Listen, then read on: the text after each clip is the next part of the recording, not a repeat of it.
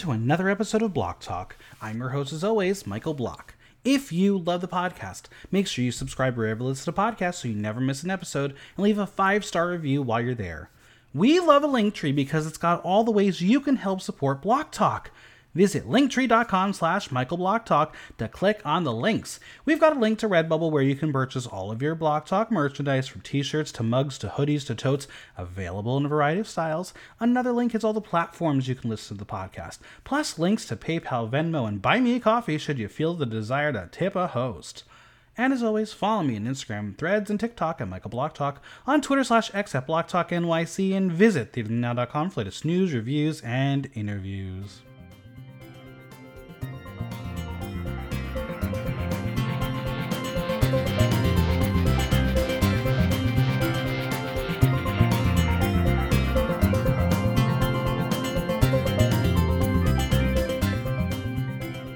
We're about to get all wibbly wobbly, timey wimey as we talk all things Doctor Who. And joining me into the Whoniverse is Anthony, Daniel, and Precious. Hello, welcome to the show. Hello. Hi. Friends, so you're you're probably seeing this in your feed and you're like, what the hell is this? Why are we talking Doctor Who? This is not drag race. No, it's not. But with Doctor Who set to return with three 60th anniversary specials and a brand new series with a mm-hmm. brand new Doctor, I wanted to introduce the franchise to potential new viewers. And one of the reasons of this podcast viewers listening might be because, well, the upcoming series has revealed that Drag Race superstar Jinkx Monsoon is set to appear in a quote major role. So we are going to go through time and space and help you understand a little bit about Doctor Who so you don't get lost in space. Now, to begin, I want to know what everyone, how everyone got into Doctor Who.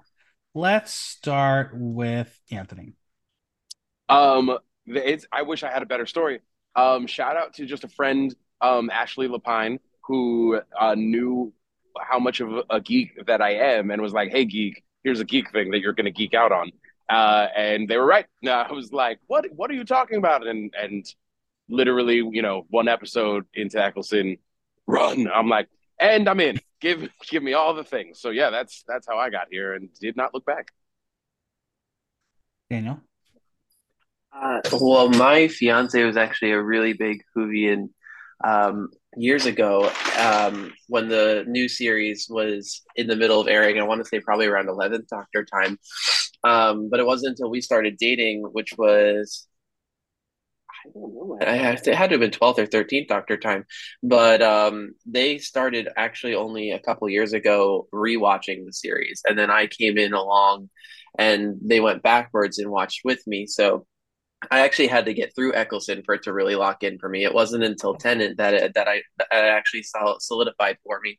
But I got um, I got maybe halfway through season two or series two of New Who. Um, and my fiance and I went to um, Gallifrey One uh, for the first time, and that culture and that experience is what really locked it in, and we binged the whole rest of the series from there.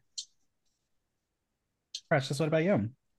Um, I think I I think it's one of those things. I'm child of the '80s, so I think Doctor Who's kind of like been in the cultural, like pop cultural zeitgeist for a while, so it's always been like around and I managed. I used to manage a comic book store when I lived in San Francisco, so it was like so it would be brought up every so often. And I think around, I think I didn't start watching until Smith's run. That's when I was like, you know what, let me give this show a try.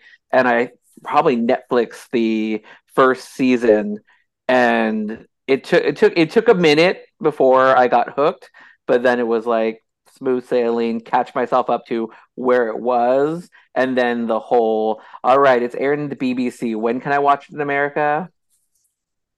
Mm-hmm. So for me, about 10 years ago, my um, old roommates were watching it because they wanted to watch it. It was on Netflix. I didn't really sit down and watch it with them, but like I would listen in and the, I would watch an episode or two and be like, what the hell is this? And it didn't stick for me because it was mostly because I didn't want to sit and watch with them because they would just talk through it. I was like, that's not fun. so I guess it was like two, two and a half years ago. I was going through binge watching a lot of British television, and I'm obsessed with um Catherine Tate a little bit, a little bit. Um, so I was watching some of her stuff. Then you fall into the rabbit hole, and then you get to David Tennant. You're like, wait, these two do things together, and then you start into Doctor Who, and you are stuck forever and ever. Um, so uh, Pete, me being a little excited for the things that are about to come. Let me ask you the hardest question. This may be hard, it may be easy. Who is your favorite Doctor? And then follow up.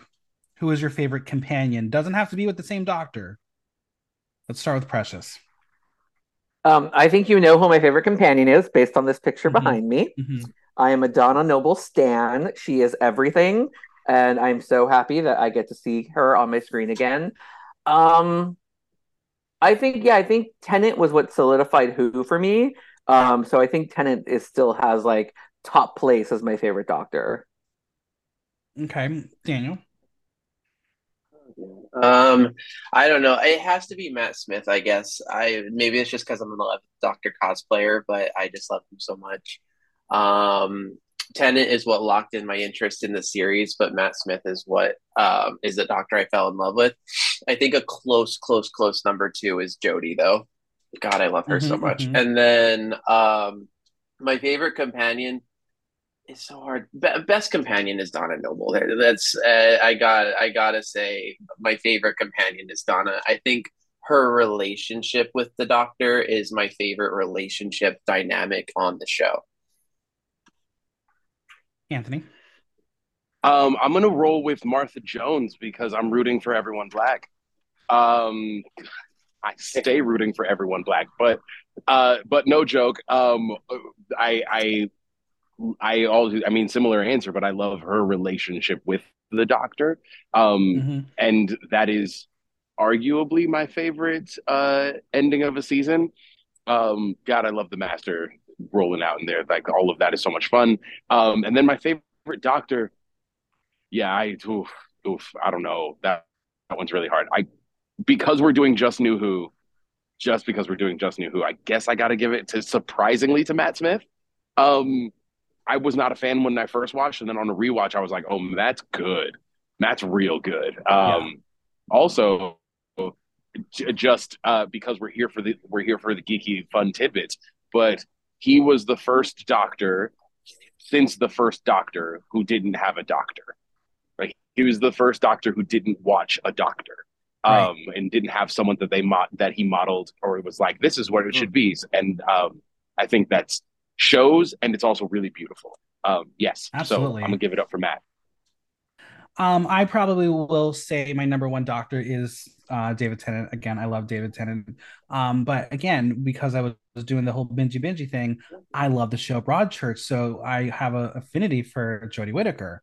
Um, and obviously, there's other uh Whovians who are going to be a part of Broadchurch. Obviously, um, Rory is part of that world. Um, my favorite companion obviously is going to be Donna Noble. It's it, I love Catherine Tate so much, but I'm going to say we're going to talk about her later on. But I think my second favorite is probably the most underrated, and I don't know why we didn't have more time with Bill, but she's fabulous. Bill was a good companion, yeah. Sorry, this was me snapping so. with the mute button on. But yes. yeah, so we're going to talk about all these fun things. So again, if you're new to this, you're like, what are you talking about? We're going to guide you through it. So let's give you a brief synopsis of what is Doctor Who. Well, Doctor Who is a British science fiction television series broadcast by the BBC since 1963. The series depicts the adventures of a Time Lord known as the Doctor, an extraterrestrial being with two hearts who appears as a human. The Doctor explores the universe in a time traveling spaceship called the TARDIS. Now, because this is British telly, we're probably going to jump between the word series and season quite a bit. They're essentially the same word. Um, the Brits just like the word series just to make us feel like we don't know what we're talking about. So if you get confused, just understand that's the same thing. Now, as of October 23rd, 2022, there have been 871 episodes that have aired. This includes 300 stories over 39 seasons, a made for TV movie, and multiple specials. The original series debuted on November 23rd, 1963, running for 26 series from 1963 until 1989. The Doctor was played in order of this series from William Hartnell, Patrick Troughton, Jon Pertwee, Tom Baker, Peter Davison, Colin Baker, and Sylvester McCoy. There was the TV movie debuting in May of 1996, where the Doctor was played by Paul McGann. The revival began on March 26, 2005, and we will discuss the specifics of the revival Doctor Who in a moment. Now, the iconic theme song was written by Ron Grainer. Since revival began, composer Murray Gold was has provided his take, often creating new arrangements for each new series. And I've decided that if I ever become a DJ, I'm going to play every midnight the Doctor Who theme song, but like an electronic version of it, because I just think that's a fun way to get drunk people to dance, right? Mm-hmm. Can confirm. Now, there are two eras. Doctor Who is broken up into the original era or in the revival era, so old Who, new Who. And between the two eras, many characters, stories, and lore have been shared, and continuity not always the greatest, as super fans can point out uh, some things that really don't line up. But the showrunners do their best to make sure that doesn't happen because, like every fandom, the fans are going to call you fucking out. There have been a plethora of spin offs, whether in print or TV or podcast or book, but the official spin-offs include K9 and Company, Torchwood, The Sarah Jane Adventures, Sarah Jane's Alien Files, and Class. Did anyone watch any of those series? Only like a season of Torchwood so far. Yes. I, Yeah, I did. like- Yeah, go ahead. I did Torchwood. I haven't seen like the one that was on Starz uh, that came out like a couple years ago. Mhm. Uh, so I'm I've I just I literally finished catching myself up with Doctor Who like last night because I I like they finally all came up on the HBO Max. I was like slowly going through Whittaker, and then I was like, oh, now this is my reason to finally catch up before um uh the special. So I did Torchwood through uh without the last one. Uh, Sarah Jane Adventures is really good and it's it's fun like kids mysteries in a way. Um, Totally and agree. I did and Class, which had actually some promise, uh, but it just didn't like take off at all. Now, Uh, if there yes. was, yeah, go ahead, go ahead. Oh no, I was just saying, uh, same page. I watched watched all the things. Um, when I go down a rabbit hole, I go down a rabbit hole. Um, so I watched all the. Th- I totally agree about the Adventures of Sarah Jane Smith. Uh, I was like, oh, Doctor Who for the Disney Channel, and then you know, Doctor Who's going to be on the Disney Channel maybe. Um, but but for sure, for sure. Um, yeah, absolutely, and, and I agree with Class is the same uh, same thing as well. It was like Mhm. Torchwood was super dark Who, uh, and then there was Disney Who, and then you're like, all right, so we're like flavors of Who, and I'm not against it. Give me all of it, thanks. So if if we're gonna have uh Doctor Who on Disney Plus, does that mean like Donna Noble's a princess? Can she be a Disney princess no, the Doctor's a princess. but honestly, here here's the pitch that I've wanted desperately now that Disney's gonna have it acquired. The Epcot Pavilion could use a TARDIS. Just saying. Stop it. The TARDIS, the, the TARDIS is what gets you from place to place. I mean, I mean, listen, the amount of photo ops that people would take with the fucking TARDIS, I think it's necessary. Disney, if you're listening, I'll give you that one. You don't have to pay me for it. Um, let's go through some lore a little bit.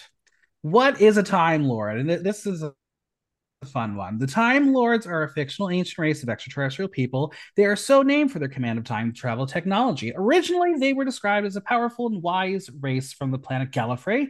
The Time Lords were said to have been destroyed during the last Great Time War. All right, who wants to expand on the Time Lord? Anyone have anything else to add for that? That, that's basically your Wikipedia answer. We have two hearts. I the Time Lords are such a complicated species in the in the like universe. It's it's just crazy how extensive and far and beyond complicated they are. We and ever since the what, what was it the Timeless Child, we have even more bigger questions about exactly who they were and how they function. So it's such a complicated question. Mhm. you have the Time Lords up and through Capaldi, and then you have like a new um like retcon that came with Whittaker, um, especially with like the last like two seasons. Um, Yeah, so you kind of every it was I felt like what they did in the last two seasons was everything you thought you knew about Time Lords were gonna like throw on your head. Um essentially they were limited to 12 regenerations and then during Smith's run you realize that they had a, a another um ring uh regeneration that was forgotten. And so and then they I can't write I vaguely there's a lot of stuff that just like like blags out. There was a way the reason why capaldi and Whittaker were able to happen was because there was like a new regeneration cycle was given to matt smith correct me if i'm wrong. And then you find out with Whittaker that apparently she's kind of unlimited re- regenerations essentially yeah we find out with Whittaker that, that there's there's any any number of regenerations that we have still yet to see any number of doctors from any point in time that we still don't know uh, can I also throw in here? I'm sorry, I know we're sticking to new Who here, so I apologize. Go we're only 20 minutes in, it. and I'm gonna, and I'm out here derailing everything. But um, I think also because people, you know, we whenever we talk about, you know, none of us, three of us, are huge fans, and no one was all like, "Eccleston's my guy." I think I'm gonna tie all this in together. I promise. Uh, I think that Eccleston get, doesn't get a lot of love, but he was super important to be the thread between old and new Who because would you believe that the idea of the Doctor being the last of the Time Lords is all new Who? Like that, like it was not even a concept in the old in the old show. Like the whole Time War is the thing that happened in between old and new Who. Yeah. Um, and so this idea of like the last one of his people of of their people, forgive me, sorry a thousand times the last one of their people um is is all new and like you you know you needed that guy who's like running you literally that guy who's like let's get out of here to be the to be that that through line um yes so uh, sorry the point of the point of all of that is like it's interesting to note that the time lords uh, were just oh were some people in space until mm-hmm. new who and then it was like oh no no no you're like battling the last time war and it's a whole different thing in New Who. Now, obviously, we're discussing a lot about the word regeneration, and that is very difficult to comprehend for new viewers because, like, how are different actors playing the role? Because that's how you're able to keep a show going and going and going. Mm-hmm obviously originally if you look at how it was always written it was always um, a man turning into a new man not necessarily the case anymore and it's no longer a white man turning into a white man it doesn't have to be based on race or gender anymore and so now it's more of a discussion of one personality into another personality um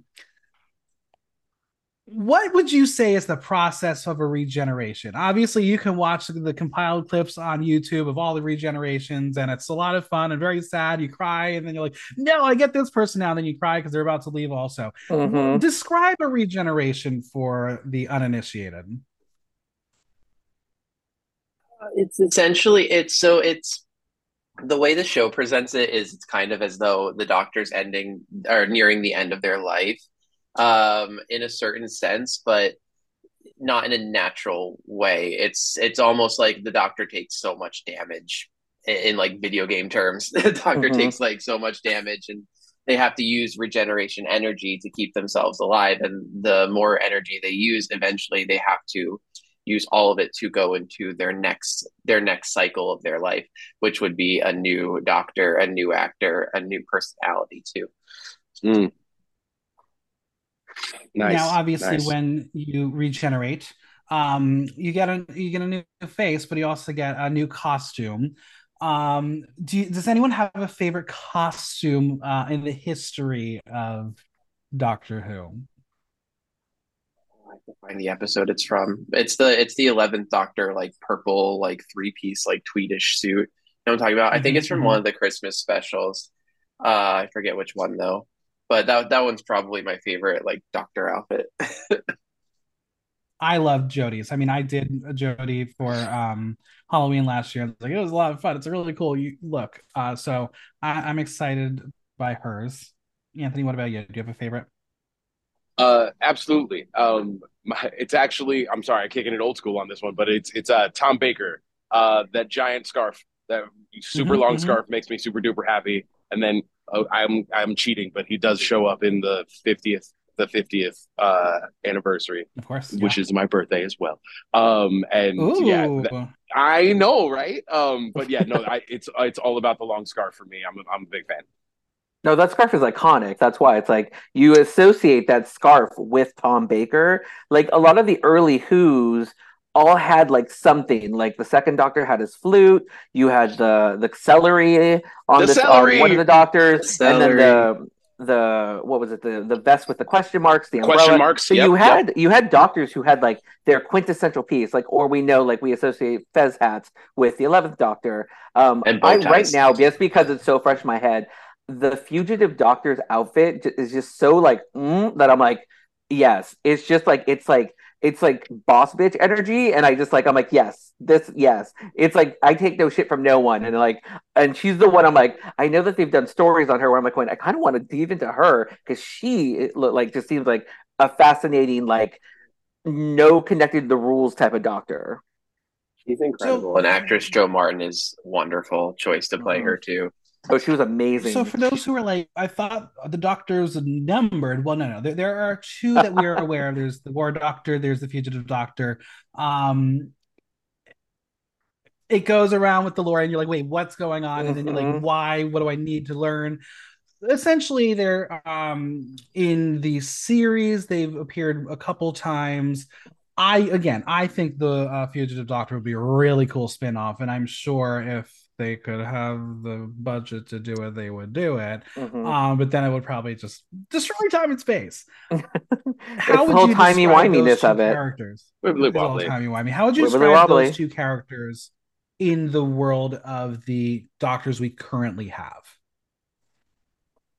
I think with the War Doctor, it was a creation that Heard that was scream. kind of like I need to get things done, and I can't do it like with the. I think the Doctor kind of had his own his his his morals and senses of things that he would not do, and the War Doctor essentially was, you're going to do what I can't do, and that's and and that's what the creation ended up being. So where he took came in between two doctors and that's why you kind of and it also kind of explained a little bit more on when you meet nine that you're like i kind of get him a lot more after meeting the war doctor. And with the fugitive doctor it's essentially an early regener er, early version of the doctor that even the doctor never knew about. So it's kind of like and she just seems to be like i just like a badass. I'm just gonna yes end that to, to say that like they are I'm they're adjectives to the word doctor, right? Like the doctor is always a doctor. The doctor is always I even I have this quote from Moffat here that I'll bring up later. But like the doctor is always someone who wants to help. And then there are these two parts of the doctor that like what does a doctor do in the worst of times in the time of war when like help might not look like what you think help looks like and they have to make hard decisions which is exactly what mm-hmm. the war doctor is about and the fugitive doctor is like what does reckless like reckless help look like which can maybe you know it can maybe lead to bad things um it's just like recklessly helping everywhere and you're like well it sounds like a good idea but like is it but is it but is it Mhm. Mhm. so i would say they're adjectives to the doctor Now, we're talking about the Time Lord known as the Doctor, but you got to get around somehow. And that device is the TARDIS. It is a blue British police box that is bigger on the inside.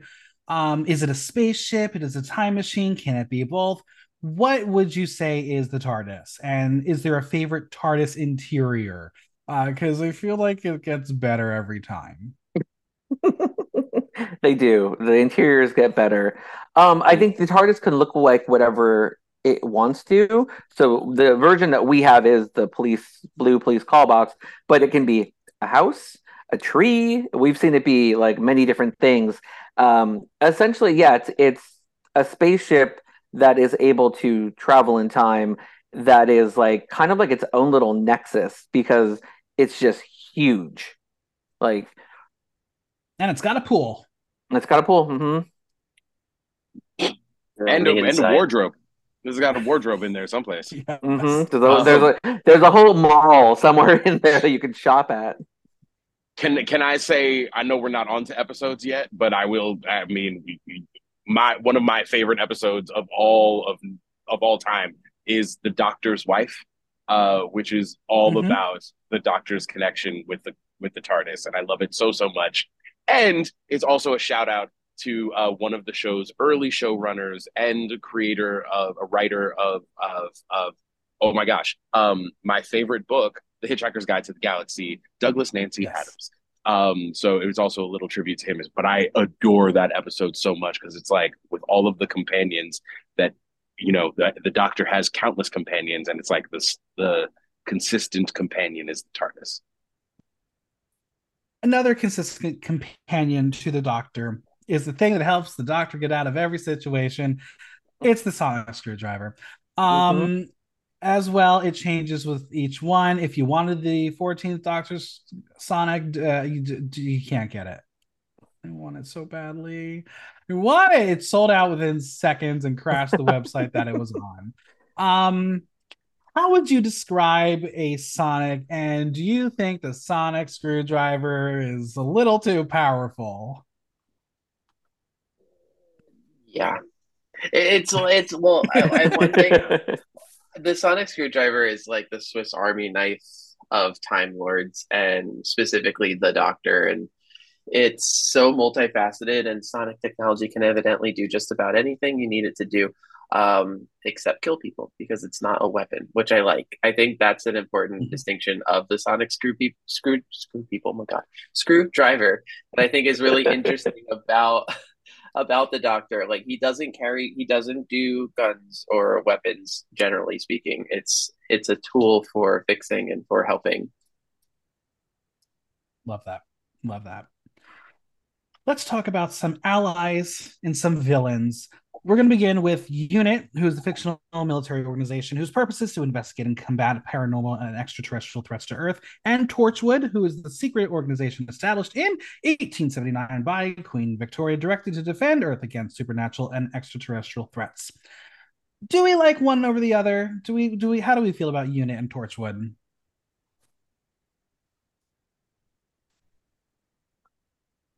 I think I like Torchwood more just because we got the show on it, and so we were able to like uh, kind of see that there's like you kind of need that organization that like will do the dirty work that needs to get done. Um, where Unit just still feels very militaristic.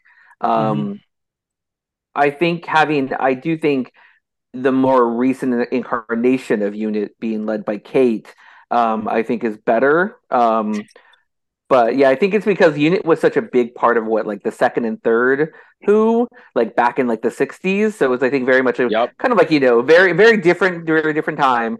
Um, Mhm. where Unit's like comes and goes nowadays, but it's not. I don't think it has as big of a place. Um, but then you have Martha was a part of Unit, so you do see that like as like uh, as time as companions evolve, they kind of you know move on to other facets of uh, the Who universe to continue on the fight um, to keep Earth safe.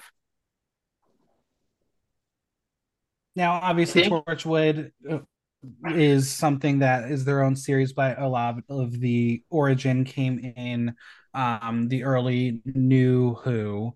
Um, Daniel, what were we gonna say? Oh, I was just gonna say unit kind of gives me shield vibes if Yeah. we're making like Oh! comparisons. Because it's yes, like yes. It's not always doing the right thing, but Mhm. it is generally a good aligned organization. But um, being like a and it always- paramilitary- And it always thinks it's doing the right thing Yep. for sure. Correct. Yeah. Correct. Well, Um, also, other I, I guess I should also say like there were kind of two different Torchwoods because you, as you mentioned, Torchwood was established with Queen Victoria, um, and you do meet a version of Torchwood in the second season of Who or se- series of Who um, that is different from the Torchwood that is run by Jack Harkness and his crew that like play into, I believe, series three onward for a bit uh, for that window of time that that series was out.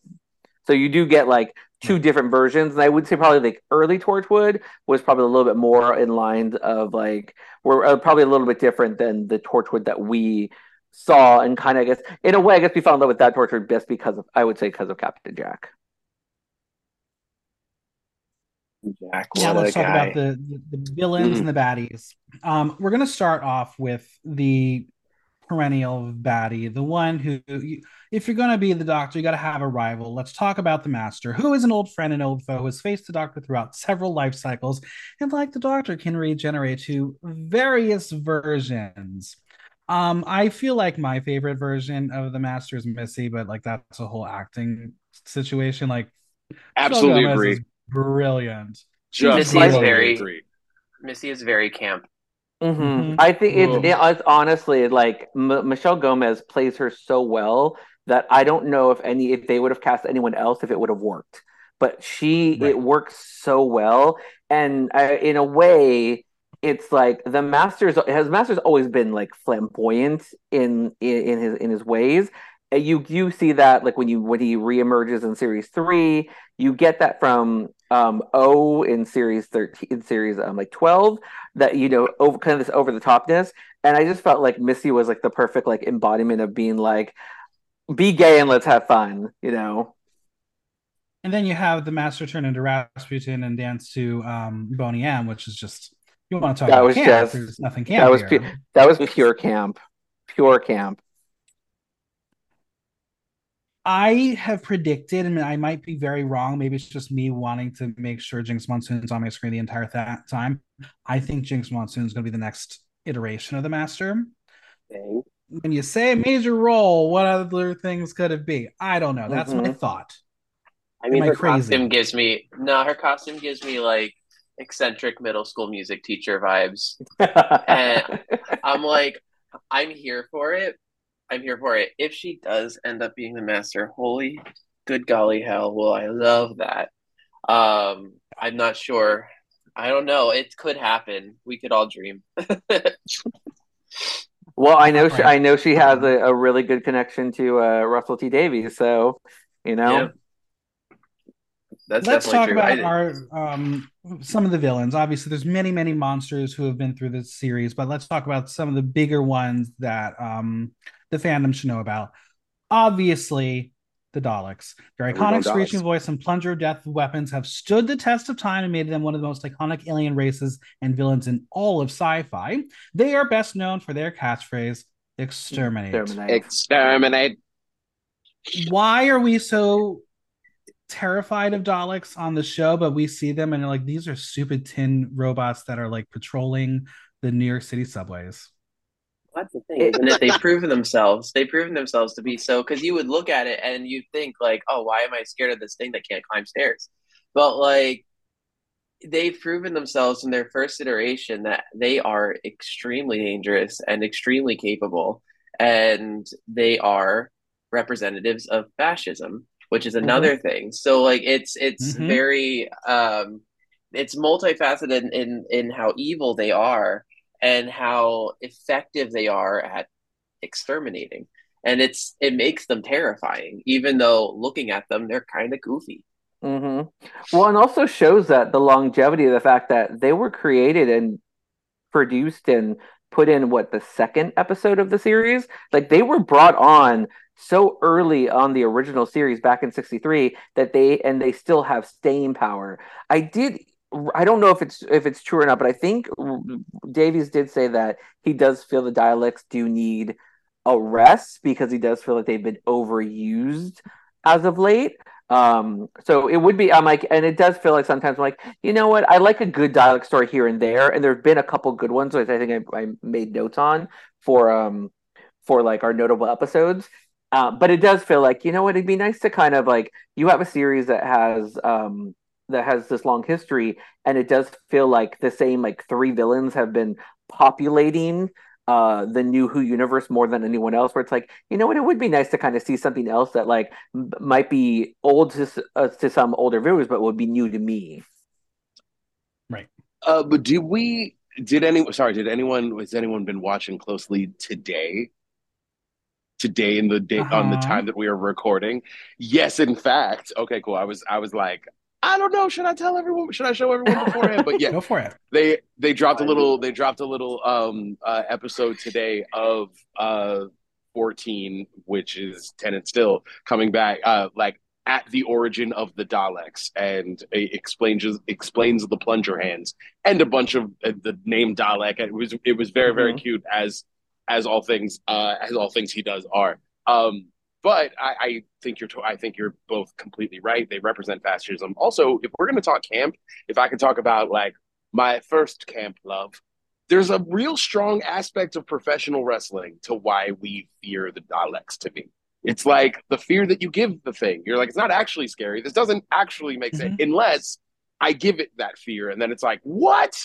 That is the most devastating thing I've ever seen in my entire life. How will they possibly live? And you're just like, that's the power that you give it. And I think mm-hmm. that's the power of the show that, you know, that, I mean, for all intents and purposes, in its origin, had the budget of you know of, of Wayne's World, like not the real Wayne's World movie, but like the idea of a public, the idea of a public access show in Ohio. You know, like it had, it really didn't have uh much of much in the way of of money, and it kept the same budget for the vast majority of its of its life. And it was like, how do we make this work? And it's like, well, you make it work by like saying that it's scary and showing that it's scary without the budget. Um, and I love it. And right. you know, that's camp. That's amazing, and I'm here for it. Let's continue with the Tin People. It's the Cybermen.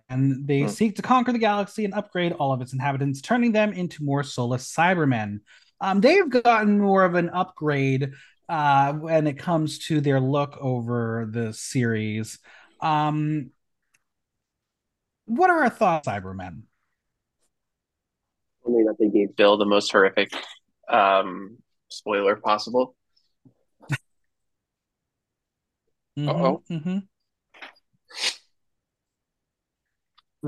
They're one of those like I think when they first appeared, I I really liked them, but they were also another one where it's like over time you're like, uh, I'm kind of like, can we think of anything new? Like the most recent incarnation of them that we saw in like series um, 12, and then for the uh, the last special, was an interesting take on them, um, especially having like uh, what was his name? Uh, I forgot the character's name. That was like still you could still see the human in him, like he was mm-hmm. ascend like uh descend getting rid of the human parts to be all robot. I think that was like the one of the scariest versions of it, like the lone Cybermen. That was like a good incarnation of them. Um, but yeah, it's like they're like uh, with the Daleks, it's like they've been used a lot. Where it's like it'd be nice to kind of like we get that they bring for um, a sense of fear for the companions, especially uh, whenever they do the occasional bring someone back and they see an old an old villain. Um, but it is one of those things where it's like it's like it's nice you've done your job but like you know you could rest too let's let's let's see what else is out in the universe that like that wants to dominate and destroy and turn civilization into nothing you know Let's yeah, there's something this... to go ahead. Go ahead. Oh, I was just there's something interesting about them being human. Oh, I mm-hmm. think it's a mm-hmm. very interesting incarnation about them versus the Daleks. But but yeah, totally agree. Where it's like, hey, I mean, you know, I think whatever you do with them should we need a break, and the next approach should probably be uh different. Shouldn't be like a physical. Be maybe it's more of a more cerebral attack of like, wait, this is what humanity's like. You know, you're always. Yeah worried about protecting Earth from the aliens, and it's like, what about protecting Earth from the humans? Let's go from tin to stone. The Weeping Angels. These oh. menacing statue-like humanoids can kill people with a single touch and can only move when they're not being looked at, including when people blink. They kill their victims by sending them back in time to live out their lives peacefully while being dead in the present. They then hmm. feed on their victims to keep themselves alive. Now, for those who don't realize, the Weeping Angels are new Who villains. Why are these really the most terrifying of all the monsters? Because they time displace you. It's not. It's it's they don't kill you. They just they time displace you to like a different point in time, and then feed off that energy that you like that you of your lost life, which is freaky. Um, and the fact that didn't they turn the the Statue of Liberty into a stone angel into a weeping angel at some point too? So you're yeah. like, it, it's one of those things where, especially like there as the weeping angels like the more lore that they have been given it's like it's it's they've become like a it's a massive army. Like any creepy statue could be a weeping angel. Uh, it's that that's why they're terrifying because they're Mhm. because like you've never seen a Cyberman in real life and you've never seen a Dalek in real life, but you sure as shit have drawn have driven past a, a graveyard and seen an Mhm. angel statue with it, and you're like, nope, no, you're like that is real. That um, mm, mm, mm, mm, mm, mm. well, Um, especially too because when you first see them, it's just that usually most of the time it's their hands are covering their face, and then you like and it's one of those things where you're not like it's it's also it's an enemy that is that you you're not thinking it's an enemy until you start until you have that moment where you're like, wait, is it moving? And then it's like you have that moment of that fear of like I have to keep my eyes on you until I can be safe. And even then you're like just a quick little like turn or just like that small wiver in your eye and it's like boom, you're gone. don't blink. They're the perfect jump scare machine. But Yeah. they they're inter- I think their introduction to this like like because they're probably like we're we're mentioning them in the same conversation as the Daleks and the Cybermen, which is an, a tribute to how popular and how like terrifying and effective they are as villains. I think what's also scary is like they're not really in it to like conquer like the universe, this, that, and the other. They just want to feed off of the energy of this of essentially ruining or or like taking you away from everything you've ever loved and, and putting you in a place where you you have no one you've been nowhere and and feeding on the energy of the life that you would have lived like it's terrifying because they're they are in it to they're like they're cosmic entities and they're in it for their own they're just they just feed off of you. They're, they're not there to conquer anything. They don't have a set goal other than to to feed which is terrifying in of itself. Two more humanoid creatures that I want to bring up um, in this category are the Ood and the Sontarans, uh, because they they've had their place and they're just weird fucking creatures. The Ood are one of the more naturally peaceful villains. They are recognized by their squid-like features and are telepathic communicate through a handheld orb attached to their tentacles. Sontarans are a race of warrior potato-like people, and they're a much bigger threat than their statue stature. They have fantastically thematic weakness, a port on the back of their armor that means they must always face their foes head on. Which do we like better, the Ood or the Sontarans? Well, I don't see the the thing is I don't ever really see the Ood as villains. They had like that one villain story, but every time you see them again, they're like they're just kind of like there as a character. Like you have the occasional like Fair. creepy Ood where the Sontarans are like they're just like a war race where it's like they're clone potato heads that are just bred for war and that's it. So the Sontarans are like scarier because of that, but also have a, a huge. They also have one of the biggest weaknesses that you could easily like out outmaneuver them as long as you get behind them. That's why I don't love. I love this. I like the centaurs and the Ood. I think the Ood made for a more interesting story. But the centaurs have such a like such a silly weakness. I like it's it's. I don't know. It bugs me. it has me. It has me like having a hard time as like like being like, oh no, they're actually terrifying because they have such an exploitable weakness. Yeah, I love the Ood. Uh, same in in the same way. Like the Ood are, uh, uh, they're not villains. They're influenced by what's around, like a powerful Yeah. thing around them, and I I think that's compelling storytelling. I'm here for that.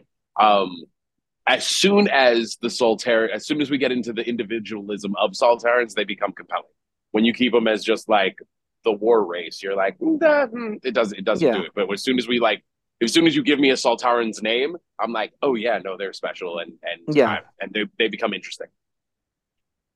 That's true. Well, I I did like the Eleventh the- Doctor's fan. I was just to say the Eleventh Doctor's uh, Sontaran friend is I, I like him a lot.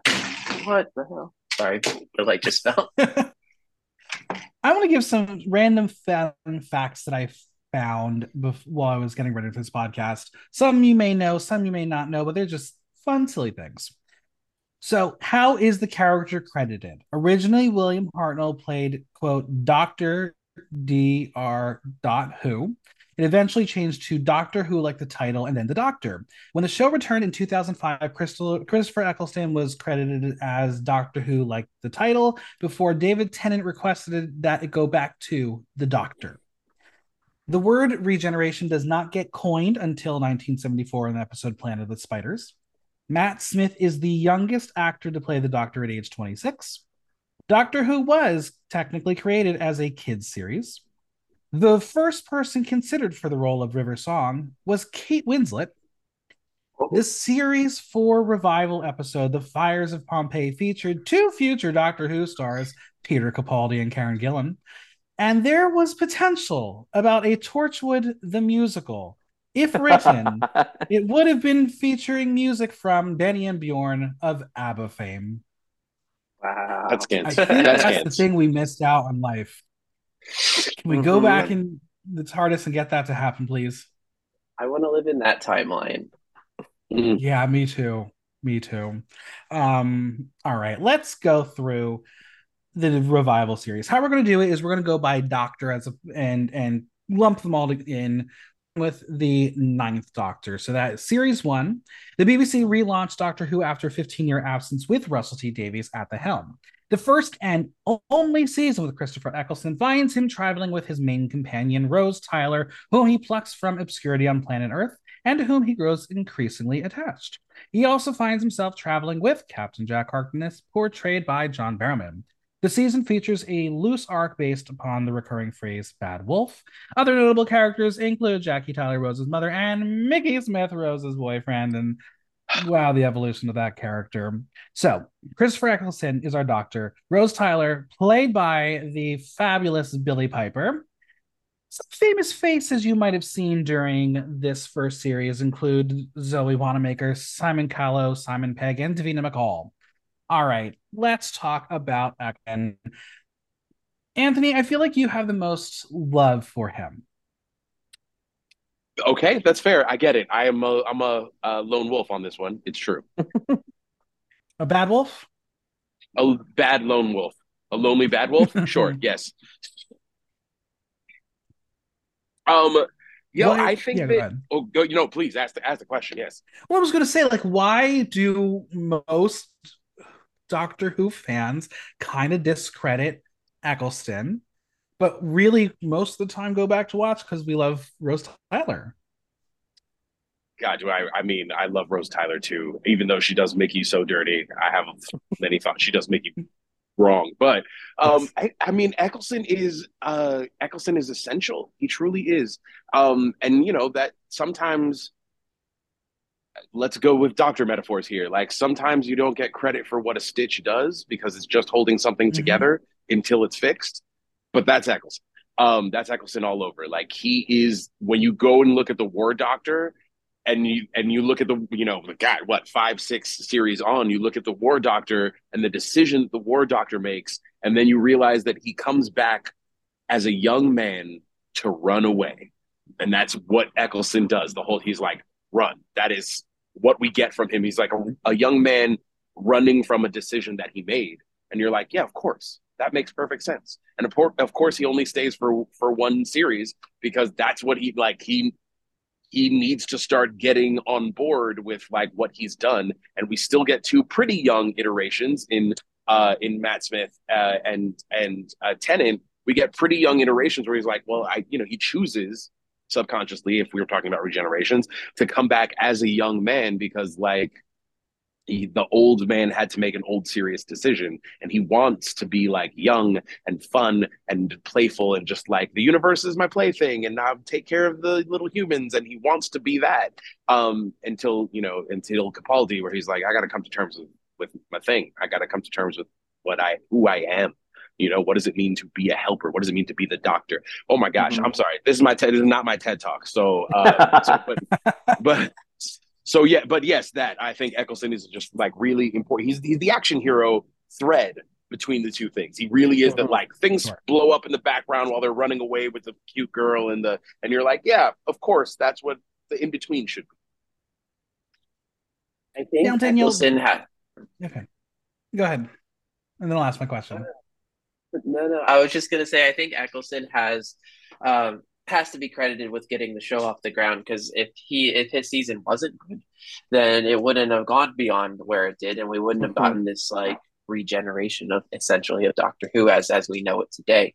Um, so we have to give credit where credit's due. I think a lot of the fallout with Eccleston specifically had less to do with his performance on the show and more to do with with uh, off camera like drama and and rumors and this that and the other like i think when it was shortly after the series started or or he was announced that it was announced that he wasn't going to be continuing on the series. And I think the studio had released a statement saying that he was afraid that he would be typecast. Um, but they made that statement without his knowledge. He ended up doing an interview later on where he actually explained that there were facets of the production and the um, like work environment that they were that they were put through.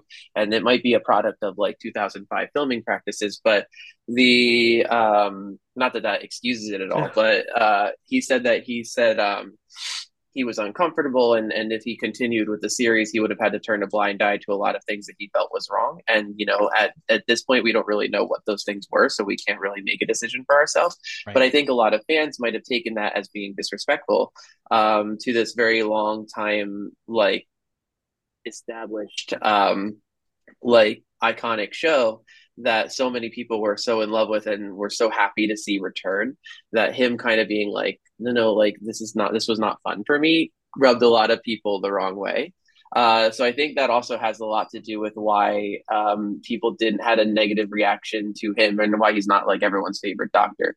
I'm not saying that he's he was wrong to say those things either, because that he is well within his rights to do so, and I don't have those feelings against him either, because I think he was a great doctor. Um, but I do think that has to be part of the conversation because I think a lot of times when when we talk about like our favorite doctors, there are some fans who will hold that against him. Mm-hmm, mm-hmm. Now I was going to ask you. You've been to see some fan conventions. How many Ninth Doctors do you see walking around? Even though it's probably the easiest cosplay to do. it is the easy. It's the easiest cosplay to do of the bunch, but I probably see the least amount of Ninth Doctors. Saw the most Jodies, and I saw um, the probably the second most was probably Tennant, and then Matt Smith was was right neck and neck with him. Um, a handful of Capaldis and a lot of companions, but very very few Ecclestons. All right, Precious. Let's talk about the Rose Tyler of it all in the first series. Um, were you enamored with Rose Tyler? No. No, why not? Rose was one of the like when when Ro- when I started watching the first season of Who, it took I think to the end of the series for me to fall in love with everybody. It took a long time for me to like really. I think when Eccleston, like that last episode of Eccleston, I was like, no, no, I don't want you to go. Like no, I, have I've, I've now, I've now focused and I've agreed that you're my doctor. You can't leave me. And then, and then we get Tennant, and then it's just like, and I think I, I, I think I fell for Tennant really early on. Most of the time, every time I get a new doctor, it's usually mid-season before I'm like, okay, we're good, we're fine. I, I we we can continue. Um, but yeah, Rose is just like I just think I think I know they I know she was hired because she was already a pop star in Britain. Mm-hmm. So they mm-hmm. wanted they wanted a name and they to like to help push Who off for the first season. And I just think yeah, there was just something about like Rose just didn't like do it for me right away. And then once we got into season series two, that's when I was starting to be like, okay. I think I think it was because I liked her dynamic with Tennant more than I did with Eccleston. Um, so I think that's what it was. For me, I felt there there was better chemistry with the two of them than there was with Eccleston. Um, but I do enjoy like the Eccleston run. Now, is, is part of why you didn't love Rose as much as because the introduction of Captain Jack? Ooh. I'm actually not. I'm here for this. I'm not here for this Adam erasure. We had two episodes of him okay, on the fine, TARDIS, fine. and we are forgetting sure. about. No, I'm just joking. I'm just joking. I mean, well, that's an interesting thing because, like, what is canon when it to be? Uh, uh I know what's um, considered like it's it's hard to consider like who is the companion. Like you have people like I consider. I guess Mickey would be a companion by adjacent because he did go on and he went on to another reality with the Doctor at one point. Right. But yeah, you've had Adam who was like I guess and I think the Doctor's always had like a handful of companions, so you're always kind of like you never know how long someone's going to stay on the ship. Um, sure. No, I just think I don't know. It's just something where it's like I just think, or it might have just been like I wasn't a fan of like Billie's acting. I don't know. It's just like it didn't really grab me right away. Um, but it's the same thing. I will say the same thing. I didn't fall in love with Martha Jones until my rewatch. Or no, no. I saw series three. I didn't really Martha Jones was my favorite in series three, but then when she came back in season four, I was like, I've missed you. And it was one of those things where it's like it t- it took eh, like while I did the first viewing, a lot of like early Who I couldn't I didn't like gravitate to them right away, and then on a rewatch, I'm like, I don't know why I didn't love you right away. You're fucking amazing. Yeah. I like. Yeah. Um, okay. sorry, I just wanted to say that I I agree. I think Rose Rose had an interesting dynamic with the Doctor in the sense that she like she was that like doughy-eyed girl with with Eccleston, but it wasn't until Tennant came around that she was very much like um in it and capable. And I mean, she was capable with Eccleston too, but it she was she. I feel like with Tennant, she kind of fully formed as a character. Um, Martha, I think, was stunted by her relationship with the first Doctor and I don't think that's her fault. I think it's a, a, facet of, of the writing of her character because I don't think they should have had her in love with the doctor because I loved Martha so much more when she was be, when she was past the doctor like when she was with UNIT. I I liked her seeing her spread her wings in that way. Absolutely. And he's like this and guy's crazy. I think for me a little bit of what bothered me in series 1 also is Mickey. Um, he, uh, he just he, he not a great written character, very annoying. But then you have Jackie Tyler, who I think was my favorite character throughout this entire first series. Um, I mean, we obviously know the evolution of Mickey, and he he gets better and um gets to play around with other companions later on in his life. Um, but yeah, I think it was an interesting mix of characters in this first series that just for me didn't click until they had a little more of an evolution of a character arc. Anthony, I, ha- I can see you have some thoughts. Nope, I'm good. I'm good. Let's let's keep it an audio podcast, y'all. It's fine. It's fine. we're we're gonna get we're gonna get to to the tenth Doctor soon, and then then then then, then we're gonna be all all at Martha. So that'll be your time. Your time to tell me I'm wrong. now, so we can wrap up the ninth Doctor. Are there any any notable episodes that you would recommend for the listeners to watch. Obviously, I think if you're going to start, just watch Rose, watch mm-hmm. series one, episode one. It'll give you an idea of what you're about to see, or just jump to series two. Um, but I, I would say Rose is probably the most notable of this first series. Because I wrote down Rose being like number one, first episode. I also did like the Dalek episode, episode six because that was like mm-hmm. the reintroduction of of the Dalek. I liked the how the doctor reacted to that to the Dalek in that episode because it was very much being like are we're the lone survivors of our race at this point. Um, and then I think the last one I liked was the doctor dances, which is like adding into um the those two. I think that was the part two of a two parter episode, but uh it was just like that. Just I think that was probably where it got to like the where and that was I didn't write down what episode that was, but that was towards the end, the back half of season of series one. And I do feel like by that point, I think that's when I was starting to like fall in love with Eccleston as the Doctor.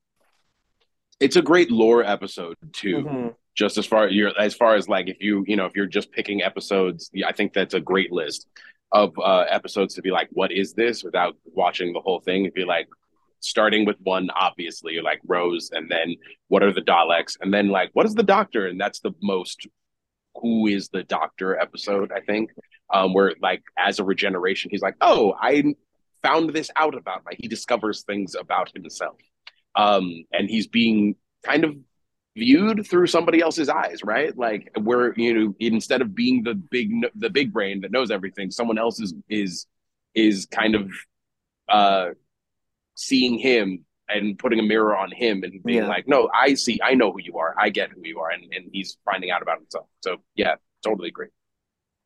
All right, let's move on to the 10th Doctor, which spans series two, three, and four. This is the first regeneration in the revival series. The Doctor continues to travel with Rose Tyler, with whom he has grown increasingly attached. In the second series, this story is connected to the recurring word Torchwood. The third series finds him traveling with a new companion, Martha Jones, and this season is connected by the phrase vote Saxon, which is ultimately the return of the Doctor's enemy, the Master. For season four, the Doctor is joined by Donna Noble, who's appeared in The Runaway Bride, and we're obviously introduced to grandfather Wilfred Mott, Donna's grandfather, who the Doctor met during the little Titanic trip. So this is played by David Tennant. The companions for these three series include Billie Piper as Rose Tyler, Freema Agyeman as Martha Jones, and Catherine Tate as Donna Noble. Now let's talk about some of the famous faces you may have seen through these three series. Anthony Head, um, Andrew Garfield, Derek Jacobi, McFly makes an appearance, Carey Mulligan, Kylie Minogue, Sarah Lancashire, Peter Capaldi, Karen Gillan, Georgia Moffett, aka daughter of Peter Davison and the wife of David Tennant, Felicity Jones, Alex Kingston, and Paul O'Grady. Let's talk about number 10. What is it about David Tennant's portrayal of the 10th Doctor that really gets the fandom so excited. Daniel, let's talk. Start with you. I don't know. I'm sorry. I'm sorry. I don't know. It's it's one of those things. It's like trying to be quippy. I'm not doing a good job. Oh my god, I couldn't. I don't know. I really don't know what it is about David Tennant, but there's a reason why they brought him back a second time. Like he's just his I think his portrayal of the Doctor is so unique and so special, and I think part of it is I think he has, if I'm not wrong, one of if not the longest runs of the of being the Doctor. So I yes. think he had he had a lot of he had a lot of time to really win people over. So I think that has a lot to do with it too.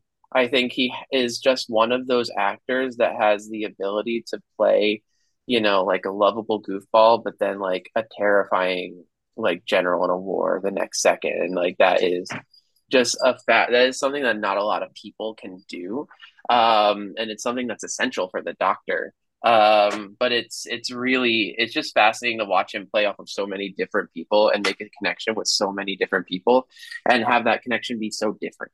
Um so I, everyone's got their favorite thing like some people say um Rose and Ten is their favorite ship, and then people say that the Doctor and Donna are their favorite like companion relationships, and then people also like the way he interacted with like even the villains and the Master and the and Captain Jack. It's just he's a very multifaceted, very talented individual. so I, I, there's a lot to like there.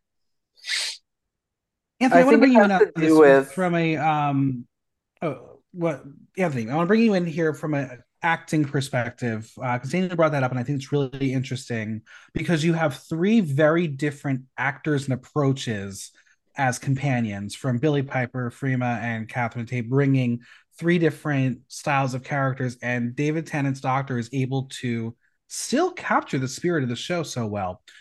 As an actor watching that, what do you take from it? Oh gosh, it's so funny that you say as an actor because everything that I had just heard, I was like, yeah, that's that's entirely correct. And then it, it always makes me think about how dirty they did Judy.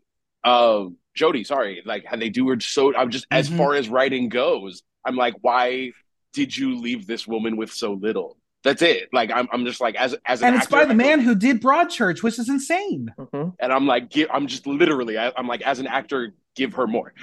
like as an as an actor, I'm literally. like, yo, Tennant, 110 percent. Like your everything you said is is so right. I, like my my quippy response to that question uh, was was like, well, he gets to be the doctor the most. You know what I mean? And I don't just mean in time. Like he really just gets to be play all of the things that the doctor is versus Eccleston, who, as I said and I stand by, is like he's an action star most of the time. He's running, things are exploding, and blah blah blah. And there's nothing wrong with that, but it's not the doctor.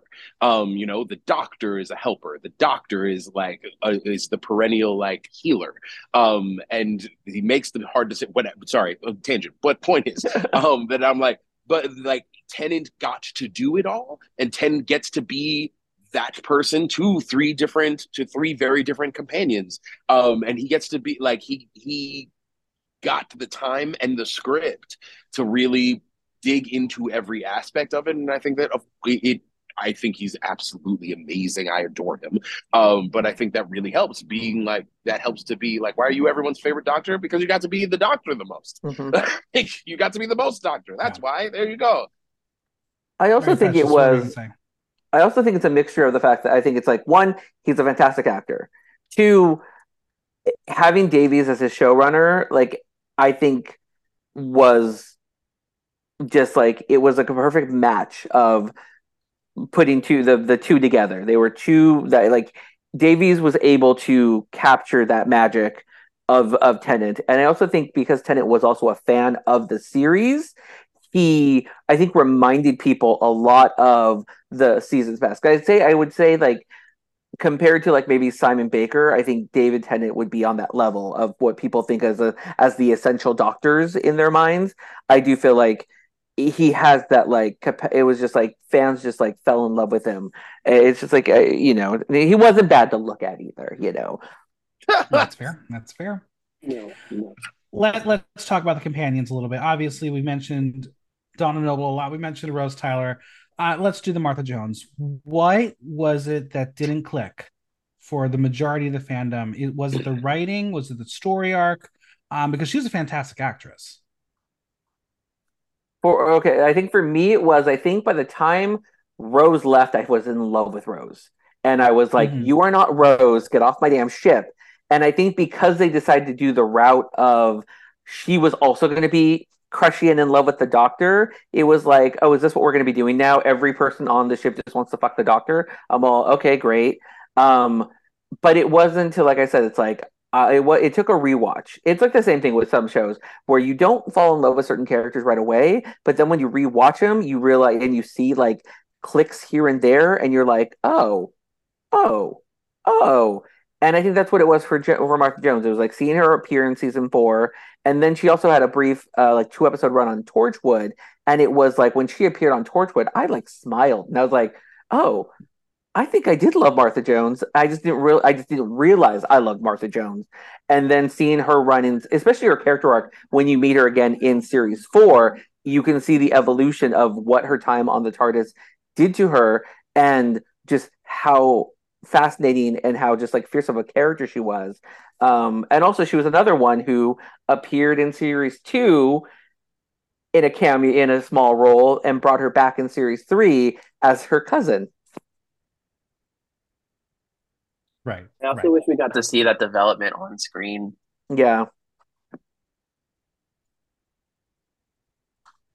I think I'm not going hard on this, I promise. um, but I think that that uh, you're again 100 percent right, Precious. That like that idea of like, oh, is everyone going to be in love with the Doctor?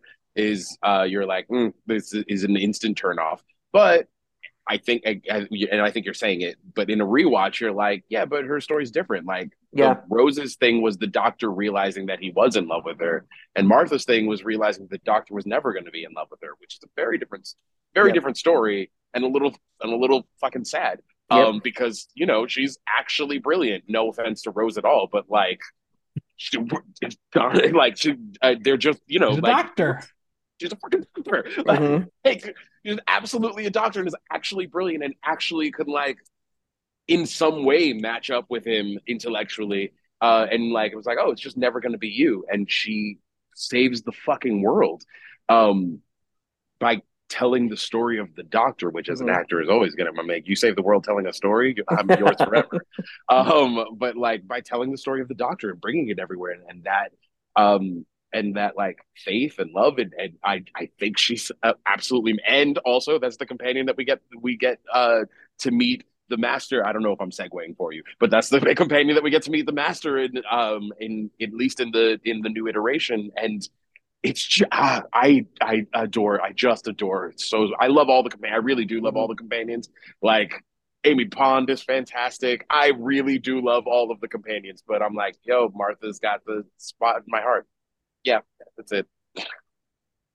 Now, when it comes to Catherine Tate, obviously that was one of the biggest casting grabs that the franchise has gotten because, again, she was in, I think, one of the most important episodes in the revival series, The Runaway Bride. Um, it was amazing. You thought it was a special, then when they're like, "Do you want to do more?" She's like, "You know, why the hell not?" And and and sparks came between that pair. I mean, when you can have the two of them on screen doing sci-fi and then throw them over in a theater to do Shakespeare and it still fucking works, that is a special pairing. I will say the only other person who's that good with David Tennant is Olivia Colman. Um, but again, me and my Broadchurch love it, it's a little obsessive. Um, but I think Catherine Tate brought um a bit of levity to the show because she was so funny and campy and silly and over the top. And yes, when they veered away from she doesn't have to be in love with him, you're like, okay, the show can evolve into different mm-hmm. storylines. Let's talk about in the 10th Doctor's time.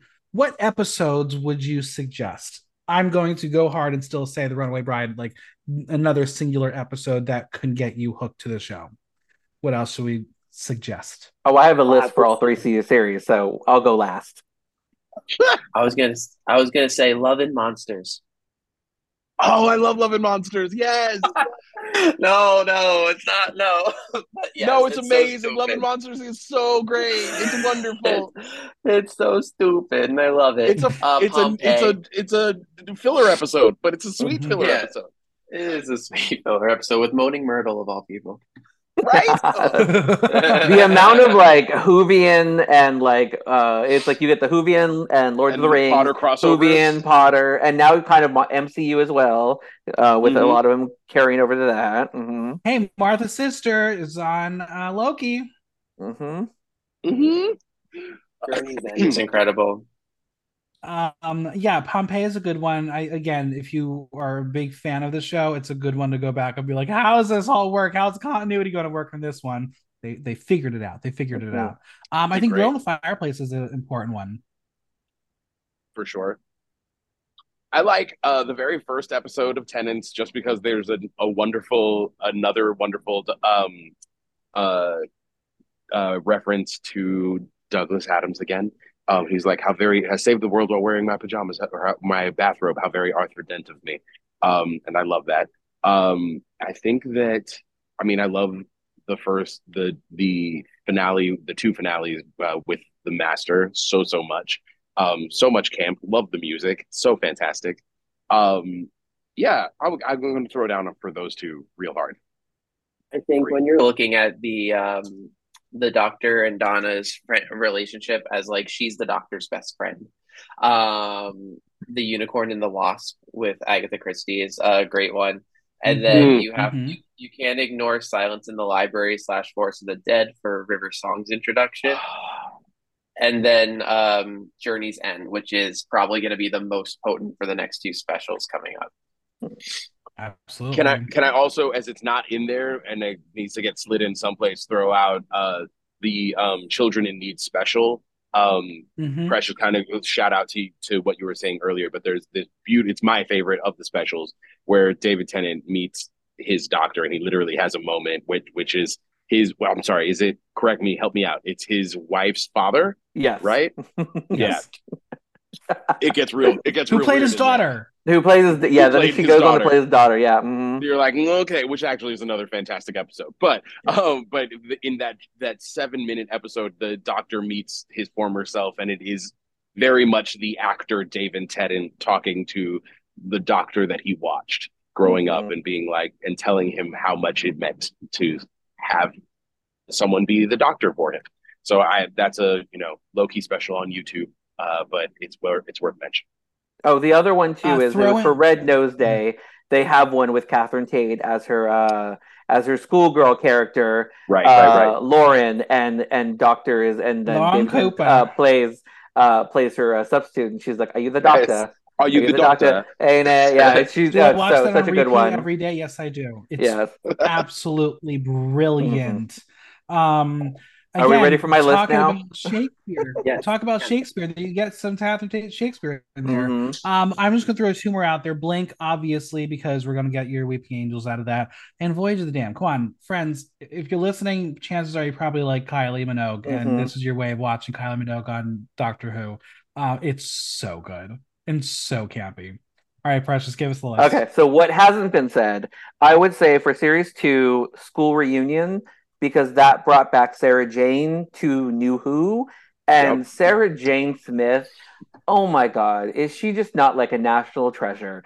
Like, ah, Not, ah, e- not even our nation, but yes. my heart my heart hurts um but i feel like i think she like again if i was into doctor who back in the day like if i found old who i think sarah jane would have been my number one companion but i do i've loved sarah jane whenever they do bring her back um we you've entered well the ones for season three series four honestly just watch all of series four it's so fucking good but partners in crime. I'm crime literally doing it right now to get ready for the new episode. we partners in crime because that was the brought back Donna and and Tennant together, but also the adipose are probably the cutest little Who aliens, and they're just fat. They're just fat and they're adorable. I love the adipose.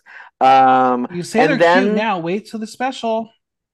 and These then the, I would say the final three episodes of series four because Turn Left was the best Mhm. what if episode ever, where you got to see what it would have been like if he never met, um, if it was just like if he never of the companions, like if he if he died during Runaway Bride and what series three and four would have looked like without him there was just phenomenal.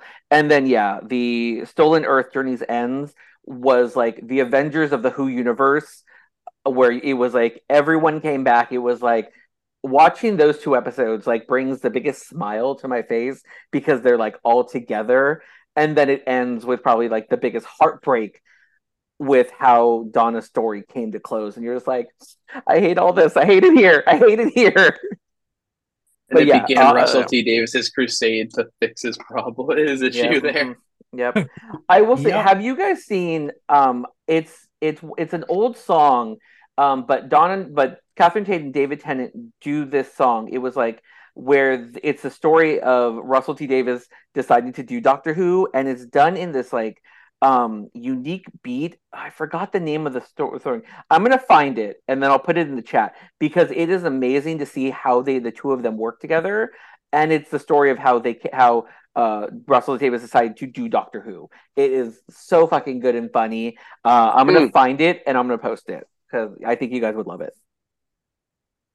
Let's move into the 11th Doctor, Series 5, 6, and 7, marking the beginning of the Steven Moffat era.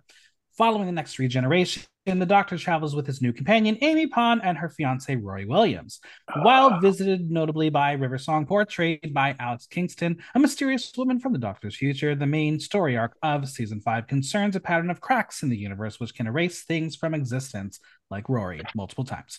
By Season 6, it is revealed that River Song is Amy and Rory's part-time Lord, Time Lord daughter and the Doctor's wife. Following the departure of Amy and Roy, the Doctor is joined by Clara Oswald as he tries to find the significance of her, as he had encountered her twice as Osmond and as the governess. It's also the recurrence of the Great Intelligence, who is trying to gain the Doctor's true name for his own purposes. So this is our Matt Smith era. We have our companions: Amy Pond by Karen, played by Karen Gillan, Rory Williams played by Arthur Darvill. We have Clara Oswald by Jenna Coleman, and I guess I mean, do we have to say River Song's technically a companion companionship? Here's in some DVD covers. Um, Alex Kingston would be River Song here. Some famous faces throughout this tenure: Olivia Colman, everyone's favorite go-to guy, James Corden, Toby Jones, Bill Nighy, Sophia Canetta, Michael Gambon, Katherine Jenkins, Michael Sheen, Imelda Staunton, Saran Jones, and David Walliams. Let's discuss the Matt Smith of it all. All right, Daniel, you you you're here for Matt Smith. Let's talk about him. Why? The things I would do for the Matt Smith of it all. Uh, I, I I don't know. There's a there's a there's a not so secret reason why he's my favorite Doctor too.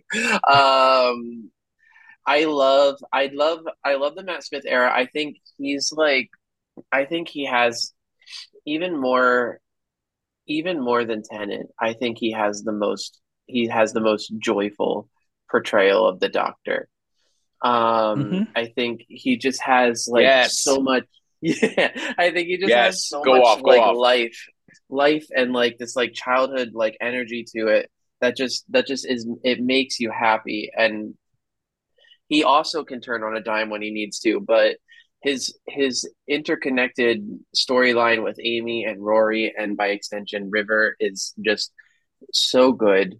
And it, it's an it was an, an interesting turn, and I think it, it probably his his his Doctor era was probably what saved the series from um like a helm change um because a lot of people get hesitant when a new showrunner comes on board. So with Moffat I think he did a really good job. And you know some people have their favorites. Like everyone's like I like Moffat's era best. And I like T- uh, Davies's era best. Not many people are saying that Chibnall's their favorite. But um that doesn't mean he hasn't had a lot of really great stuff too but everyone's got their thing. But I think coming on as a new doctor under a new showrunner you have a lot of pressure.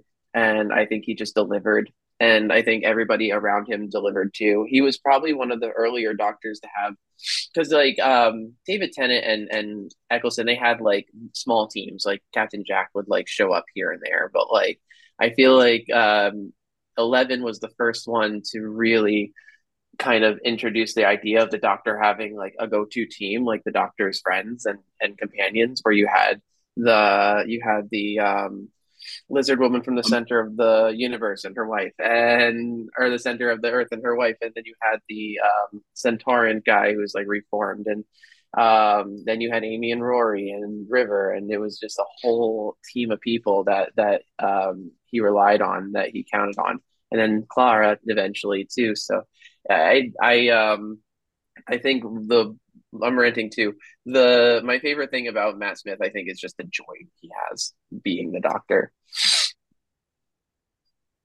let's uh, let's talk about Hmm. the companions a little bit. Um, I I just for me, Rory, it's like, oh my god, they killed Rory. It's it's the the common theme. Poor Arthur Darvill having to deal with that. Um, it's it's really it's for me what like you know binge watch. It's hard to watch the Rory story arc because it's like he's there. He doesn't do much. But then you Mhm. have Amy Pond and her relationship with the doctor is just beautiful. And then you get Clara. I'm like, I don't love Clara until we get to our next doctor. So I'm going to talk, save my thoughts of Clara there. But again, there's this really interesting companionship that Matt Smith has with each character. Mhm. And you're right, the playfulness is really what sparks series five, six, and seven. Um, because even the fez of it all, there it's just silly and stupid, but it it, it still captures the essence of what Doctor Who is. Yep. mean, Obviously, I roll- River Song. Yeah, go ahead. Go ahead. Go for Oh it. Oh no, I was just gonna roll back in here, uh, and it is you know not as an actor, literally as a storyteller. On the other side of it, I go, what I adore, I just adore about Matt's Doctor is, and you nailed it when talking about the joy, and those moments where he manages to grab all the depth of of, of you know of a seven hundred year old Time Lord. Um, there's that there's uh I can I can't remember the name of the episode, but when the there's the uh the god that feeds on stories, um, and he's like, oh, he's like, yeah, you can take a leaf, and the possibilities of a leaf are like, okay, that's something, but what about an entire life? And where he's he's like, take it, take all of it, take everything that I want. And it's like, oh, he owns the magnitude of his existence, and and he's like, and yeah, he just he is the time lord and and that's i think that's the the juxtaposition of like being the kid literally the 20 you know the 20 how old was he when he was playing doctor who matt how old was matt when he 26. playing Uh, 26. so Yeah. taking the like the playfulness of a 26 year old who's like hey i just came to like fuck about and do the thing and then dropping in hard and just being like yeah i know i have i know it's deeper i know i have more so i know that i've done more and you're like oh And you- Um, you have yeah. to give the man credit because just looking at his literal credits as an actor, he's gone from Doctor Who to The Crown to um, House of the Dragon. It's like, okay, he he he can he's got some range. Mhm. you got it boy you can work don't forget Yeah. Morbius some range. It- oh God. He was and then, the best and then you have uh and then you have Karen Gillan who um such a great. She gets to be the M- in the MCU and then she does Jumanji and you're like well she did that choice. Okay, I don't know if this is the It's place to say it, but Jumanji was cute. All right. it was cute. Oh it was so cute. It was so silly but it was she again just like in um uh, Guardians of the Galaxy she was very yelly very very very yelly. Hey, her Nebula had one of the, is has one of the best story arcs of any character it's character true arc Nebula is of anyone in the MCU. She's amazing. For believe me I sure. can do an entire Facts, podcast facts, on facts. Guardians Um, I Um, want to talk about River Song a little bit because Yep. uh, it is an important story Girl. arc for the entire Doctor Who. Precious, tell me what needs to be discussed about River Song and at what point do you understand River Song? Because we mentioned her first appearance uh, during Tennant's era, and Mhm. then now she has her real emergence here. Well, first off, spoilers. Um, River Song, it's one of those characters where she is introduced to the Doctor at the end of her life. So every time, so there, her timeline with the Doctor is going backwards.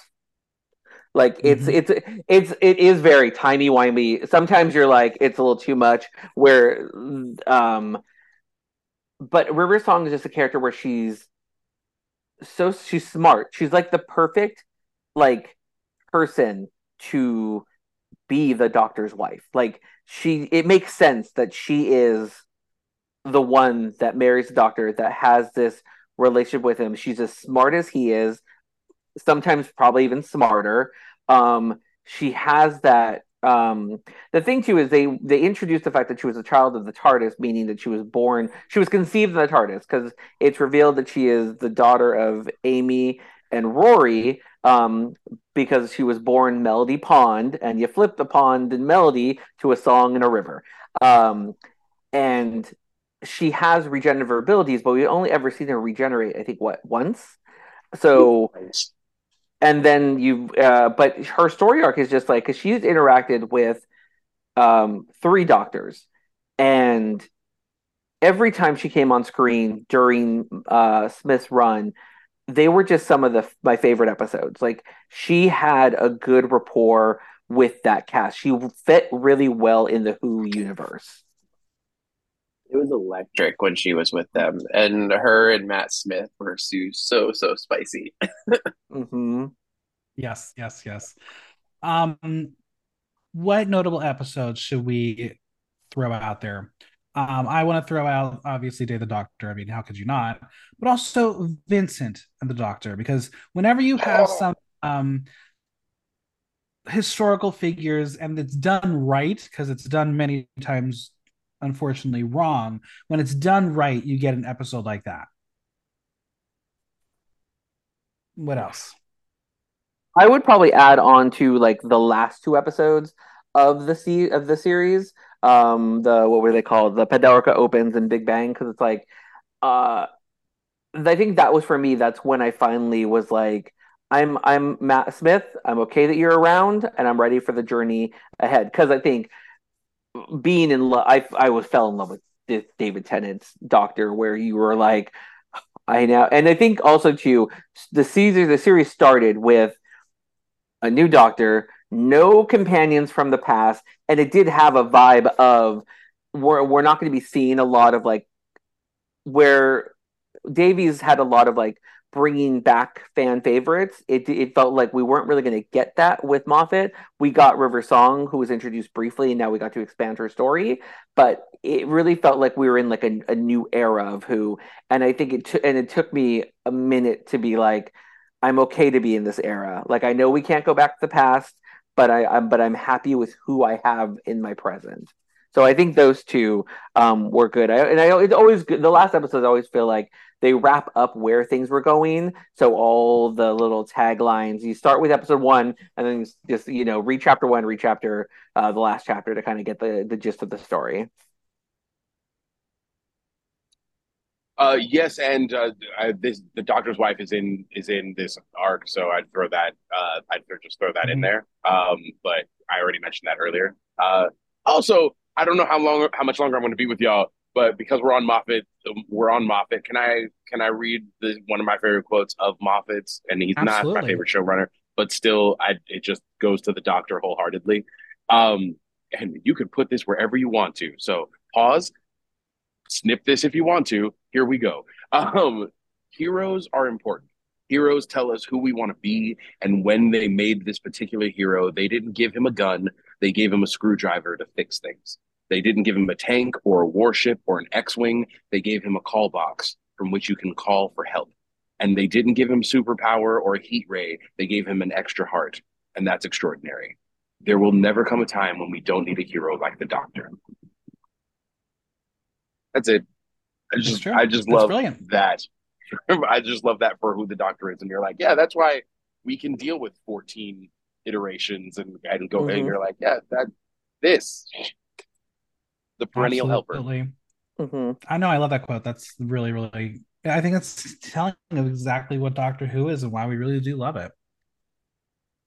Let's move on to. Oh well, I have a couple more ep- episodes people should watch. Okay, go for it. Oh, Go get for it. in there, precious. With- with get him. in there. All right. So uh, we we kind of gave a few for season five, season six, uh, series six. I would say the Doctor's Wife because that's the TARDIS episode. Uh, a Good Man Goes to War was. I think that was where I like. That was like what kind of was like. I'm going to start watching from the beginning with that one. Um, the Girl Who Waited. That it was just like that was like such a good Amy Amy Pond episode. Um, the God Complex, I think, is the one that you mentioned about the storyteller feeding on the stories. I think that was that's that was that episode. And then the last ones for for series seven, Angels Take Manhattan, because that's like Rory and Amy's farewell. And it again, when these companions leave, sometimes it hurts. It hurts. Uh, and then Journey to the Center of the TARDIS was a good one. Was a good Clara episode. And then the 50th anniversary because it's the 50th anniversary, and you should watch 50th anniversary. Absolutely. It was a good one. All right, moving on to the 12th Doctor, Series 8, 9, 10. After the next regeneration, the Doctor adventures with Clara and her boyfriend, Danny Pink. The main story arc revolves around a mysterious woman called Missy, played by Michelle Gomez, who will be revealed to be the Master. The ninth season finds Clara and the Doctor crossing paths with Ishlar, a Viking girl made immortal by the Doctor. The action follows a mystery being called the Hybrid, a combination of two great warrior races, as well as a visit back to Gallifrey. The f- se- 10th season, the Doctor travels with Bill Potts and Nardole during university as they guard an underground vault containing Missy, who helps them battle the Cyberman. This is our debut of Peter Capaldi, who has already had his face on the show once, maybe twice. We have Clara Oswald, again played by Jenna Coleman, Bill Potts, played by Pearl Mackie, and Nardole, played by the legendary Matt Lucas. All right, Peter Capal- Capaldi. Who wants to explain how Peter Capaldi is allowed to be on here as a different person? Oh, I will. That's easy. Go for it. um, yeah, like I, I think they do a great job of saying that that um, you know, the doctor having seen this person in Pompeii uh, connects to them as a, a a father figure, not a father figure for themselves, but a what a good father looks like. Um, and he kind of imprints that. Uh, the doctor imprints that and brings subconsciously and brings it up as as the face that he manifests in this regeneration. Absolutely. For me, I I also think, think- it's an interesting. Oh, go ahead. Go ahead.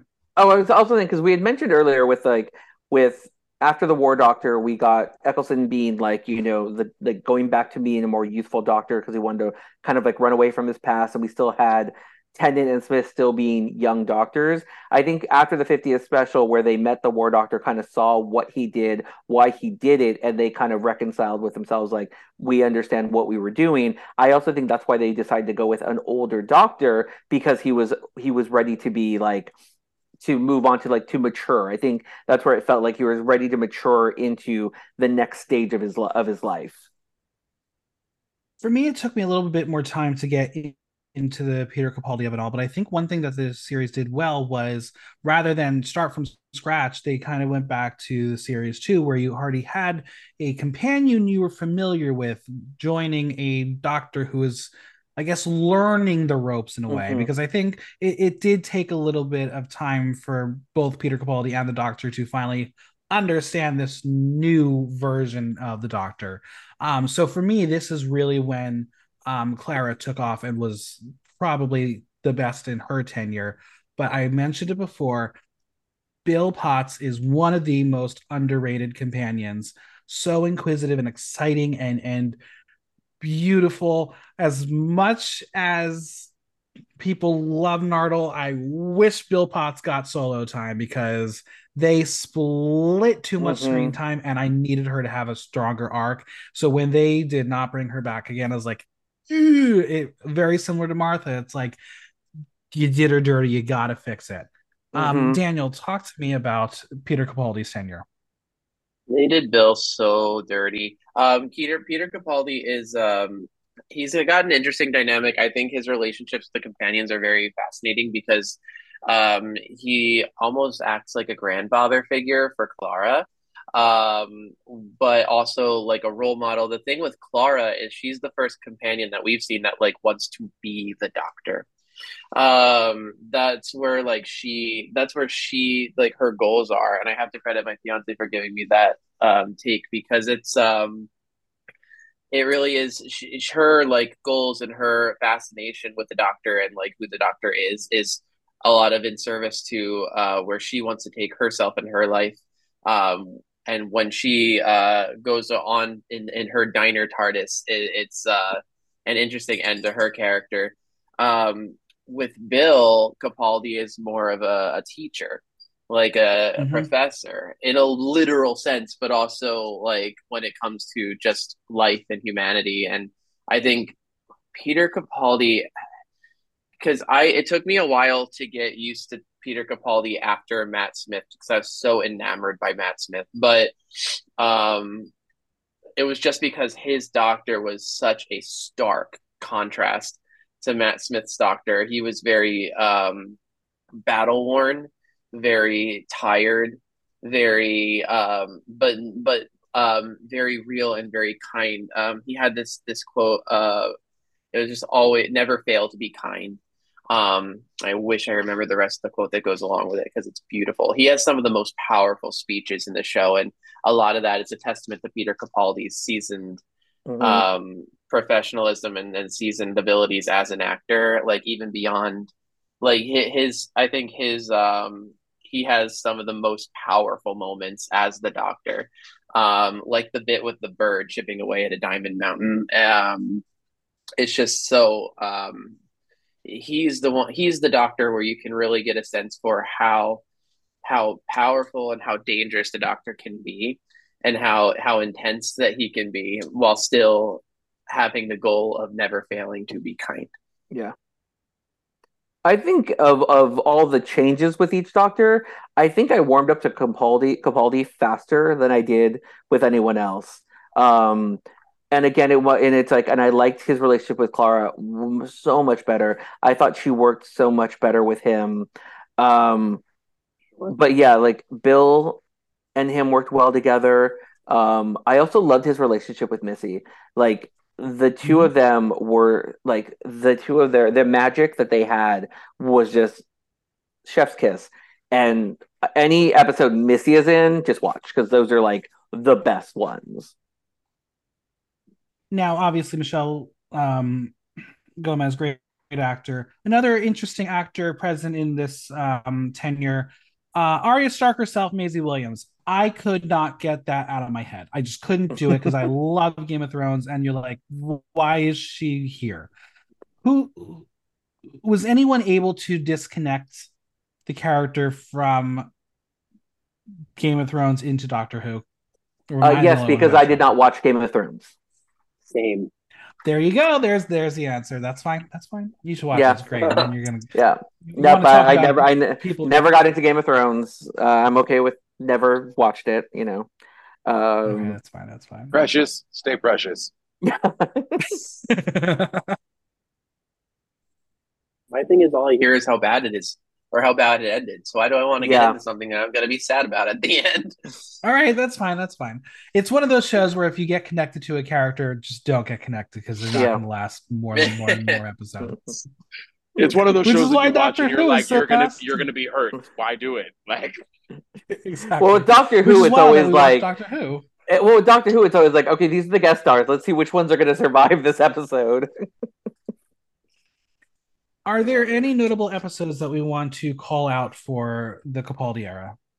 Um, for me, I really liked in his first se- series, uh, Time Heist, um, because Mhm. it felt like a different type of episode, and you also got Jonathan Bailey, you know, uh, looking all cute and of young. course. Um, the Husbands of River Song, which is like River's last appearance on the show, is just a beautiful episode. Beautiful episode. And then one of my favorites, uh, Bill Bill episodes is Knock Knock. Um, I really one of my favorite like little subgenres of Who that I like is when they do the scary supernatural. Um, knew and I thought Knock horror. Knock was I a really it. good was a really uh, good one of of of him because when when Capaldi started, I actually did a podcast with a friend. Like, co- like I podcast episodes of the first two seasons. So I like talked a lot about Capaldi years ago. Now I don't remember anything I said. But I, but you know what? But the thing is that like, um, like Capaldi is like I say, like I, I enjoyed his time as the Doctor. I was sad when it finally ended because also too because of the delay of like airing in the BBC, airing the US for the later part for like the later series. It, I never I never watched them when they first ran. It was always like at a later point. So when HBO Max like dropped them, I was like, that's where I can finally saw Bill's run and caught up with Capaldi's last era. And I was like, I'm here for you. I'm here for the end. And that's why I finally got to see Whittaker's um, entire era, and then finally the the 50th, or, or not the the Power of the Doctor episode. Uh, and I will say probably another favorite is the Twice Upon a Time where he has the where he meets the first Doctor uh, again and has that adventure with him. Uh, that was just a Mhm. good one where it was kind of like that having to talk to your old self about letting go and being okay with Right. moving on. I have to agree with Great you on the Husbands of River Song, t- especially because that that is probably one of, if not my favorite episodes of the entire series, just because of the apparent completion of River's story, um, and the how beautiful it is, and how it ties so much together, and how like their dynamics. I don't think he spent time with her prior to that episode, if I'm not mistaken. no, because I think because I think when she her last episode with Smith, I think she was more Yeah. like a projection. She wasn't really there. I think Yeah, it was when- like it was that dinner we- scene. Yeah, it's such a it's such the thing the thing about that episode is it's such a it's so bittersweet because I wish we, we got more of Capaldi and Alex Kingston because they are they have their own special kind of magic together. Yes, they, they do. Um and it's just such it's so gorgeous. Um and then World Enough and Time uh and The Doctor Falls uh are two they're really they're i think uh, one thing that I, I have a big issue with those episodes they're incredible episodes but my big issue is the the end to bill's story um and again spoilers but like we haven't we haven't really talked specifically about how important it is that bill was there not only being another uh, companion of color but also being a queer companion um being gay. And i think having and she is so important um and she was so short-lived. She only was here for one series and then her story ended and i have to stress the spoiler spoilers by having her identity stripped from her is one of the most horrific ends to a character i think the series has has shown us. And i think it's so sad that it happened to their like queer companion. And they gave her this like bittersweet kind of happy ending um in spirit with her crush but it was still just horrific um because of the nature of how the cybermen strip a person Mhm. of who they are Oh, justice for Bill. Justice for Bill. Well, our final doctor No. we will discuss. Yeah. I, I only have one. Sorry. Um, you're 100% right. I would say for the old, for the very old uh, um, soul listeners out there, don't mess with Bill. Um, for anyone who owns a record player, hope you got that reference. Uh, and I would only add, uh, I would only add the um, the uh, uh, uh, uh, Robin Hood episode. That's oh, it. robot, Mhm. robot of Sherwood. Yeah. Yeah, I, that that one's another. That one's a really good lore. Like, what is this doc? I think it's a very good. What is this doctor going to be? Episode. Uh, that's it. That's all I got. Mhm.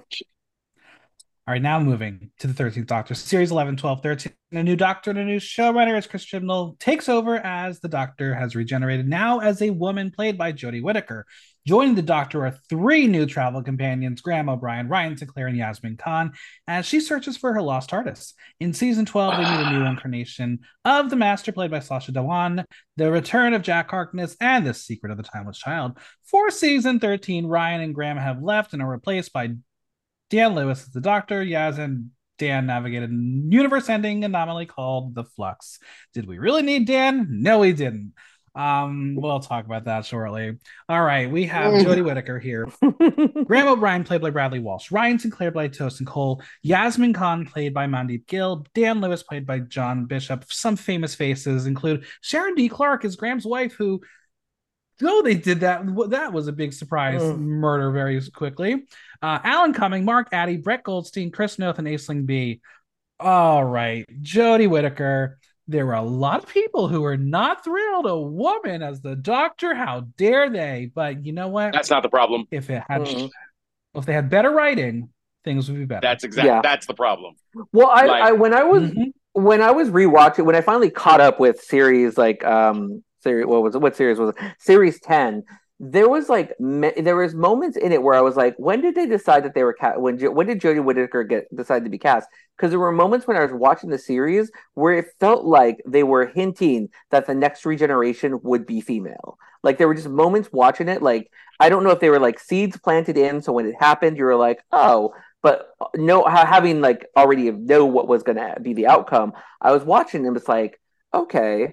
And i think i don't know if they were like this will be a test run being like we're going to do it for the, the master could do it the doctor could do it obviously No, that energy between the energy between the master and the and the doctor is giving everything. That's everything. You're like, Mhm. um but because there was that moment too i think in uh one of the season one of the, like the towards the end of one of the seasons where you have uh, a time lord get shot and is regenerated from male to female. So it was one of the things being like oh it can be done. Maybe the, the doctor was just one of the maybe the doctor just never decided to do that where it's like oh i'm i'm, I'm happy being a boy. I don't want to be a girl. I don't i don't know if that's how how how much like you know when they how much control they have when the regeneration energy is like overflowing through them.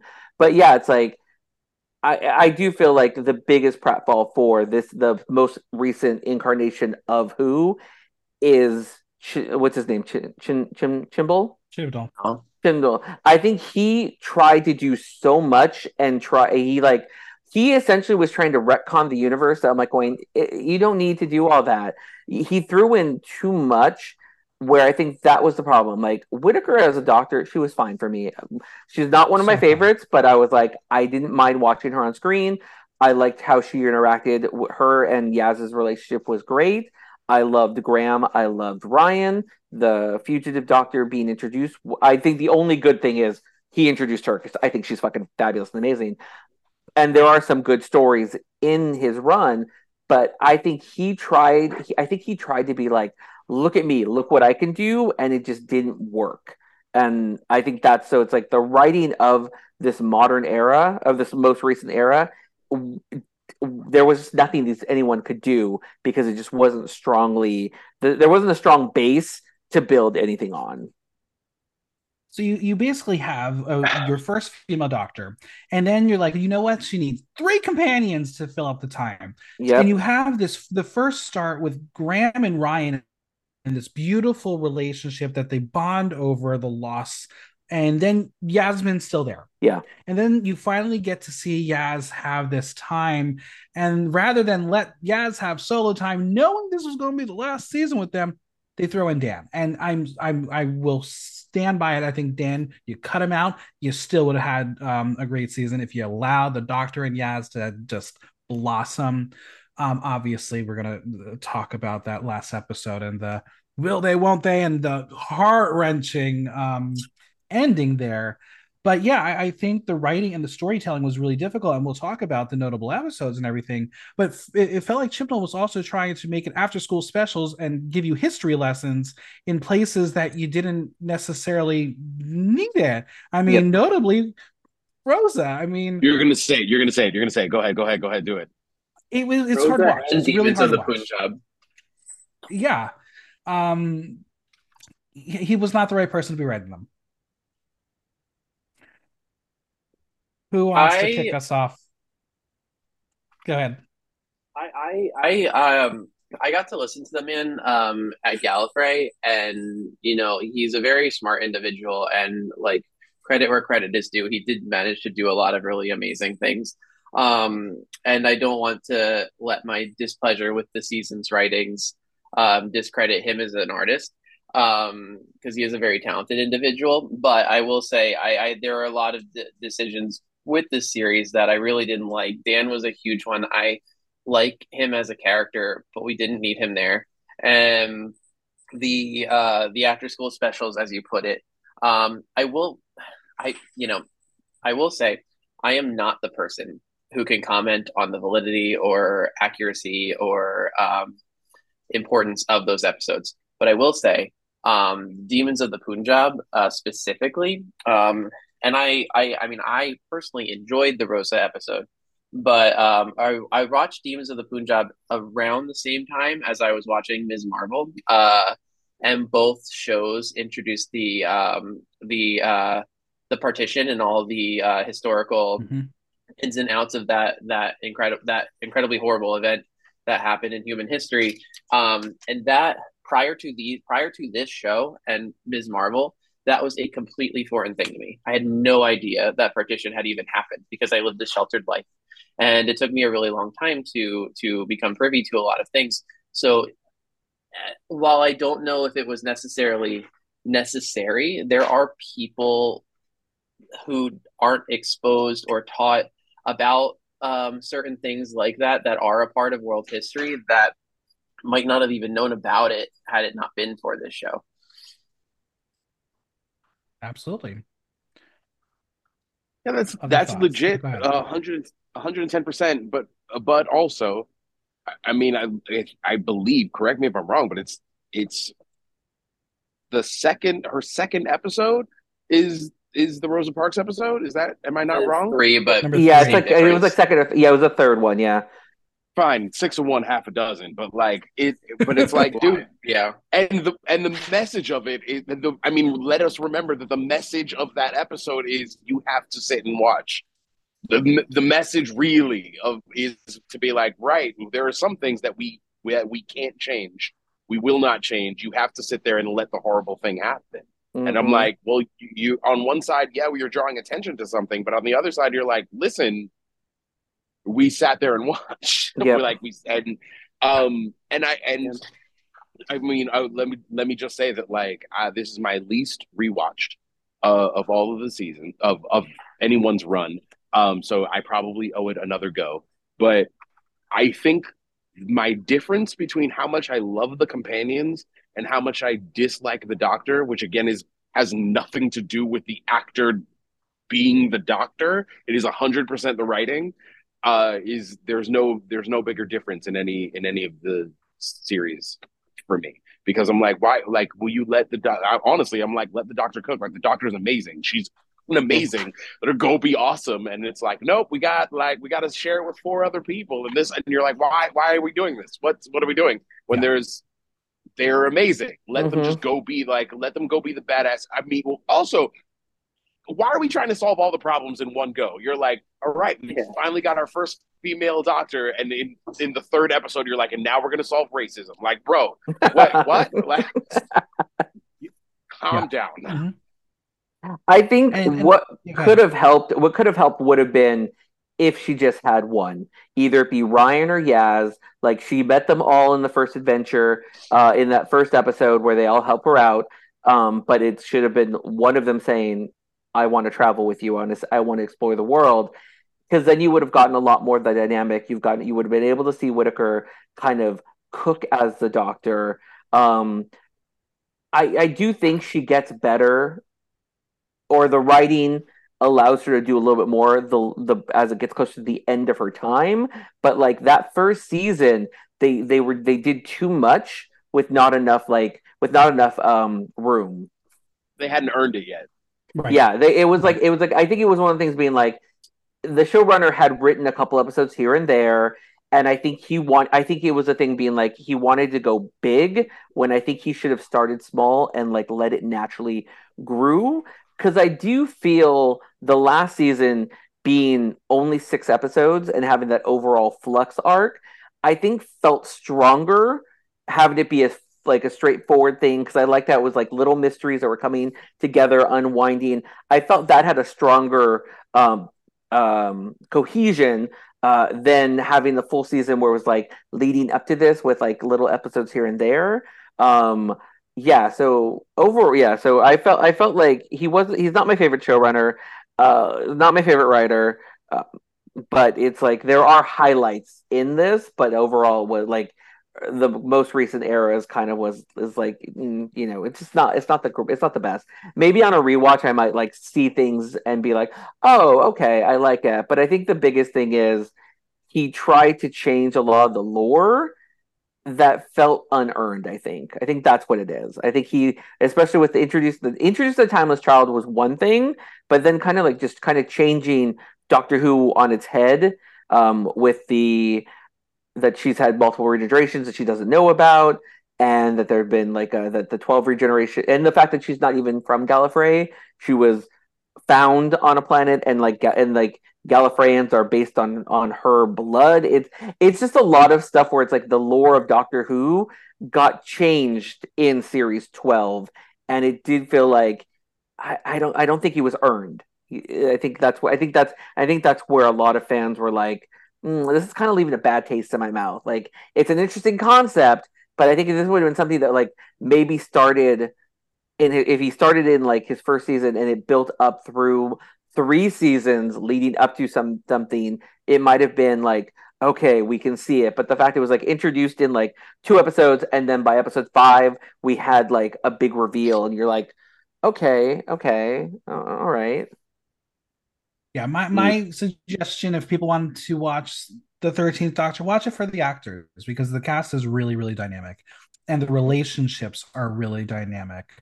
Um, but yeah, if you watch the earlier series, then you'll understand why there's such discourse about this specific era.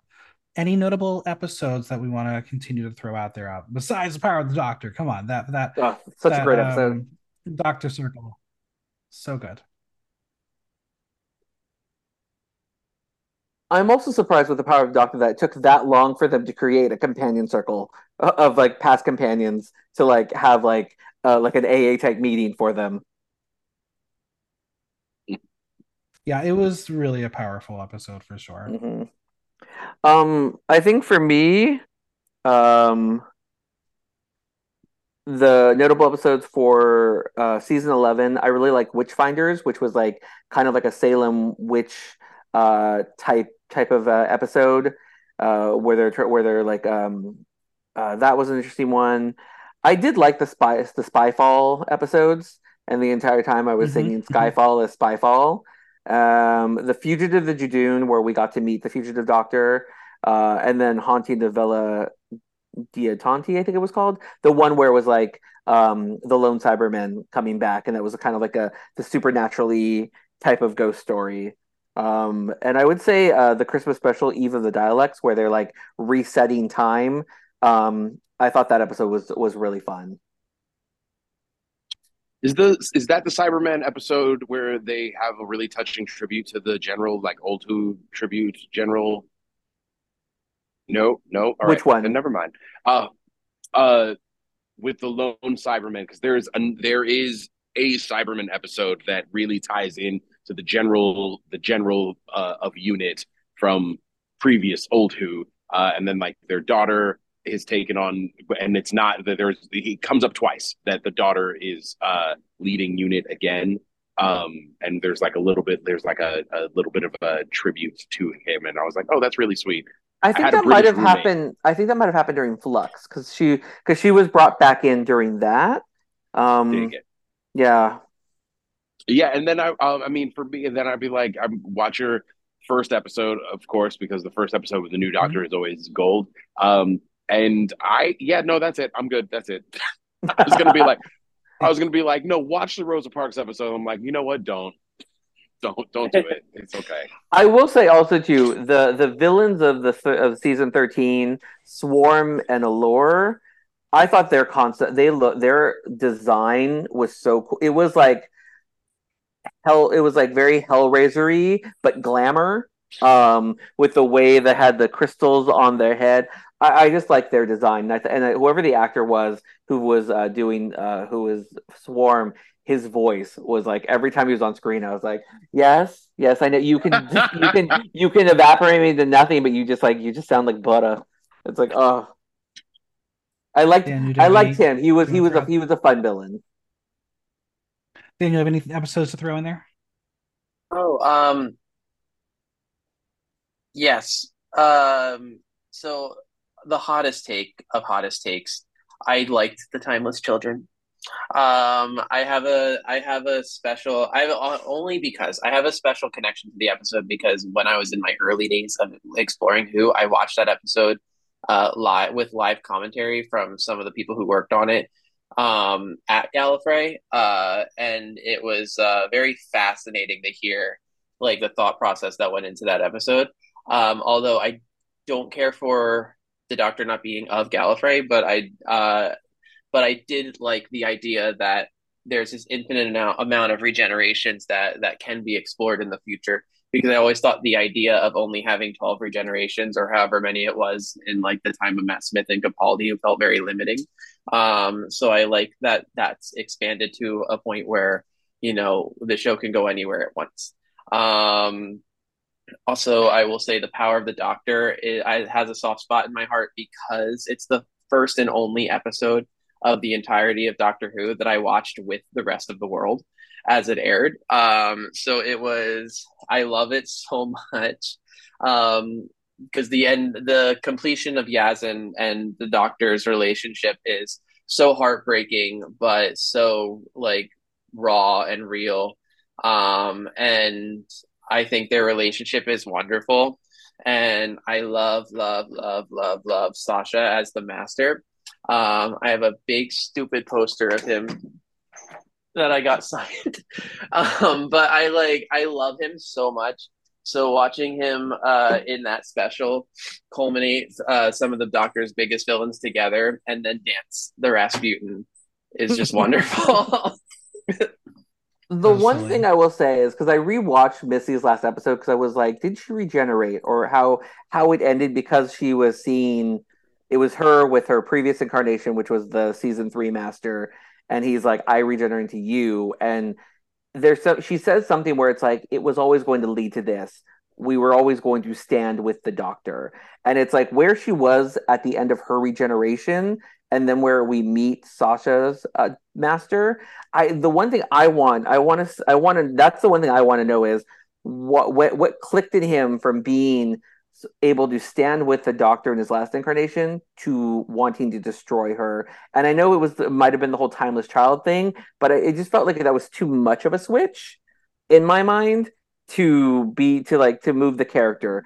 Um, I know he's kind of always been a little crazy cuckoo, but I for me it's like that's one of those things where I'm like that's one of those things I want answered is just like that the from when he changed from Missy to him was it going back to Gallifrey and finding the secrets that made him resent the doctor because it never it didn't feel like that carried or maybe that was the intention but i never really got that intention. Uh, it never really came across clearly to me. Enough. All right to wrap this up I, i'm going to share what we know for future who and i want everyone to give predictions of what might happen and how you might feel about what we're going to see. So we do know the 14th Doctor is the return of David Tennant. Donna Noble will be returning, and Donna's got a daughter named Rose Noble, played by the fabulous Yasmin Finney. There will be a villain, uh, the Toy Master, played by the um, sometimes fabulous Neil Patrick Harris. After he hands off and regenerates, we will get our 15th Doctor, played by the incomparable Ncuti Gatwa, with companion Ruby Sunday. Cannot played by Gatwa, Gatwa, you're right. Um, and famous faces include Jinkx Monsoon, Jonathan Groff, Nicola Coughlan, among others. Let's see what we're going to get from 14 to 15. But I'm just going to say, my prediction is I think we're all going to be very, very excited until someone makes us all very, very sad and cry. You know he's going to be mean. You know it because I, I, I um responded to a photo he posted and i was like you're gonna make uh, you're not gonna be nice to us and he liked it so i i think um i'm not fear i'm not i'm fearful for donna i'm a little fearful You know what? I, I don't even say those words. I'll put that into my into my subconsciousness. Um, the fact that we have Jinkx Monsoon and Jonathan Groff, I'm like, uh, could we get a Doctor Who musical episode? Because we haven't had that. That'd be fun. Oh, could get, shout out to Neil Patrick Harris and fucking Dr. Horrible sing along blog. Mhm. Yes. yes yes yes Hey, even Uh, even and- he voiced the Music Meister in a Batman Brave and the Bold musical episode. That is amazing. It's so much fun. So much fun. anthony I any really hope okay Hmm. What? Mm, I, mm, Yeah, look- Um. Prediction. I mean, my prediction is uh everyone's gonna be really angry at a black doctor.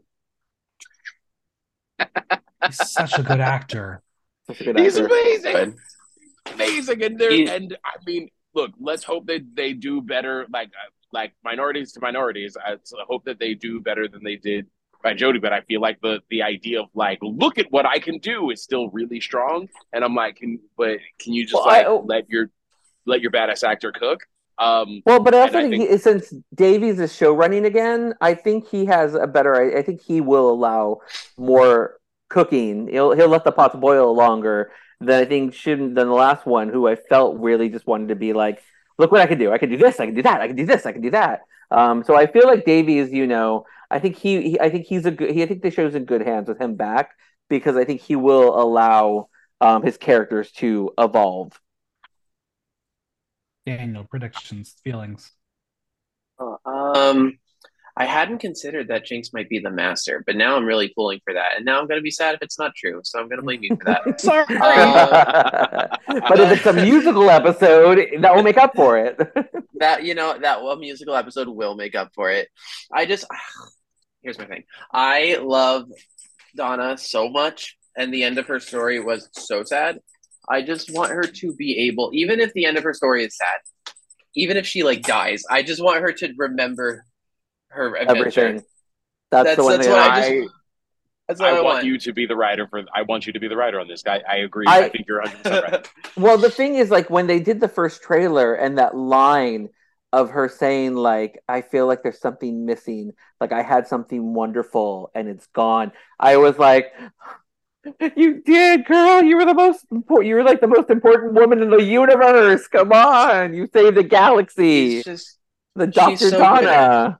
Oh, and they're so good together. The Doctor Donna is just so wonderful. Um, so I just want a satisfying end to her story. Um, and I just want Jinkx Monsoon to be great. But I everything about everything about the casting for Future Who has been getting me very excited. Um, uh, I forget the actress's name already. Is it uh for for Donna's daughter? mhm. uh, yasmin finney Thank you. Yes, Yasmin Finney. She's wonderful on um, Heartstopper. yeah. and I love her to death. So and um, she's I uh, so I'm so excited to see her. I'm so excited to see Donna back. I mean, uh, Neil Patrick Harris is, is fun, um, but Jonathan Groff and Jinkx Monsoon are going to be wonderful, and Ncuti Gatwa is best Ken, and I cannot wait for him to come back and for him to do his thing because he is so amazing. He has so much capability and you see what he can do in sex education. Um, and you can see him be funny and fun in the Barbie movie. He can do everything you need the doctor to do. So I'm very, very excited to see him. And I'm so sad because he is going to suffer so much, like the stuff that that um, Jodie went through, but a different kind of of struggle. And I just hope upon hope with Russell T Davies at the helm that he can get the quality um, that he needs to to to to let him shine because he is so wonderful. Well, we can only promote and and and bring kindness and and make sure anyone who is trying to bring him down take him down. Mm-hmm. I think it, it, he's going to be amazing, and I'm excited for him. And you know what? This was a great podcast, and I'm very thankful for the three of you for joining me. So, where can the listeners find y'all on social media? Venmo, and any projects you want to plug. Let's go in alphabetical order. Anthony. Ooh, I'm first. Uh, you can find me at the uh, the social medias that does exactly what it says on the tin. That's a black actor at all the things. find me on the gram. Find me wherever. I know it does exactly what it says. Um, I'm gonna be working on. Uh, I'm doing Antigone right now uh, in New York. I'll be working on an adaptation of any of the Enemy of the People in February um a, also in new york and uh yeah doing all the things so you know come follow me holler at your boy and know that i am active in social justice issues so if you're not into that you will be disappointed okay love you daniel um you can find me at house of burn on instagram tiktok and Bluesky at h-a-u-s o-f-b-y-r-n-e i do lots of cosplay um I do lots of singing. Uh, I don't know when this is coming out, but generally the last Tuesday of every month I perform in Tustin at Improv City with OC Cabaret often. Um, so you can find me there a lot. Uh, other than that, uh, just look out for my next cosplay, whatever that ends up being. and precious. Uh, you can find me on Instagram at Harry is precious as Harry. Uh, Venmo is precious envy. Uh, if you're in New York City, um, I don't have anything lined up until next month, where Monday, December 18th, I will be doing my annual We're All Misfits, a Precious Envy holiday show uh, at you know the one the one bar that treats me well, Rock Bar. there it is. Well, thank you all for being here. You got me super excited and mm-hmm. ready for the next episodes. Mm. And I found that video. I'll post it in the chat uh, that I was talking about earlier. Please do. You guys, you guys, will love it. You're gonna you'll you'll be laughing. It's such a good video. And, and thank Amazing. you all. Well, thank you. Y'all made me yeah, feel like really excited in a way. I was like, oh my gosh, there's so many. I got to reconnect with my with my geekdom for for who. So thank you, Whovians, for being amazing. Yeah, thank you all for also going over my expected time. But listen, when you love something so much, mm-hmm. you, you can't stop talking about it. So thank you, thank you, thank you. Mm-hmm.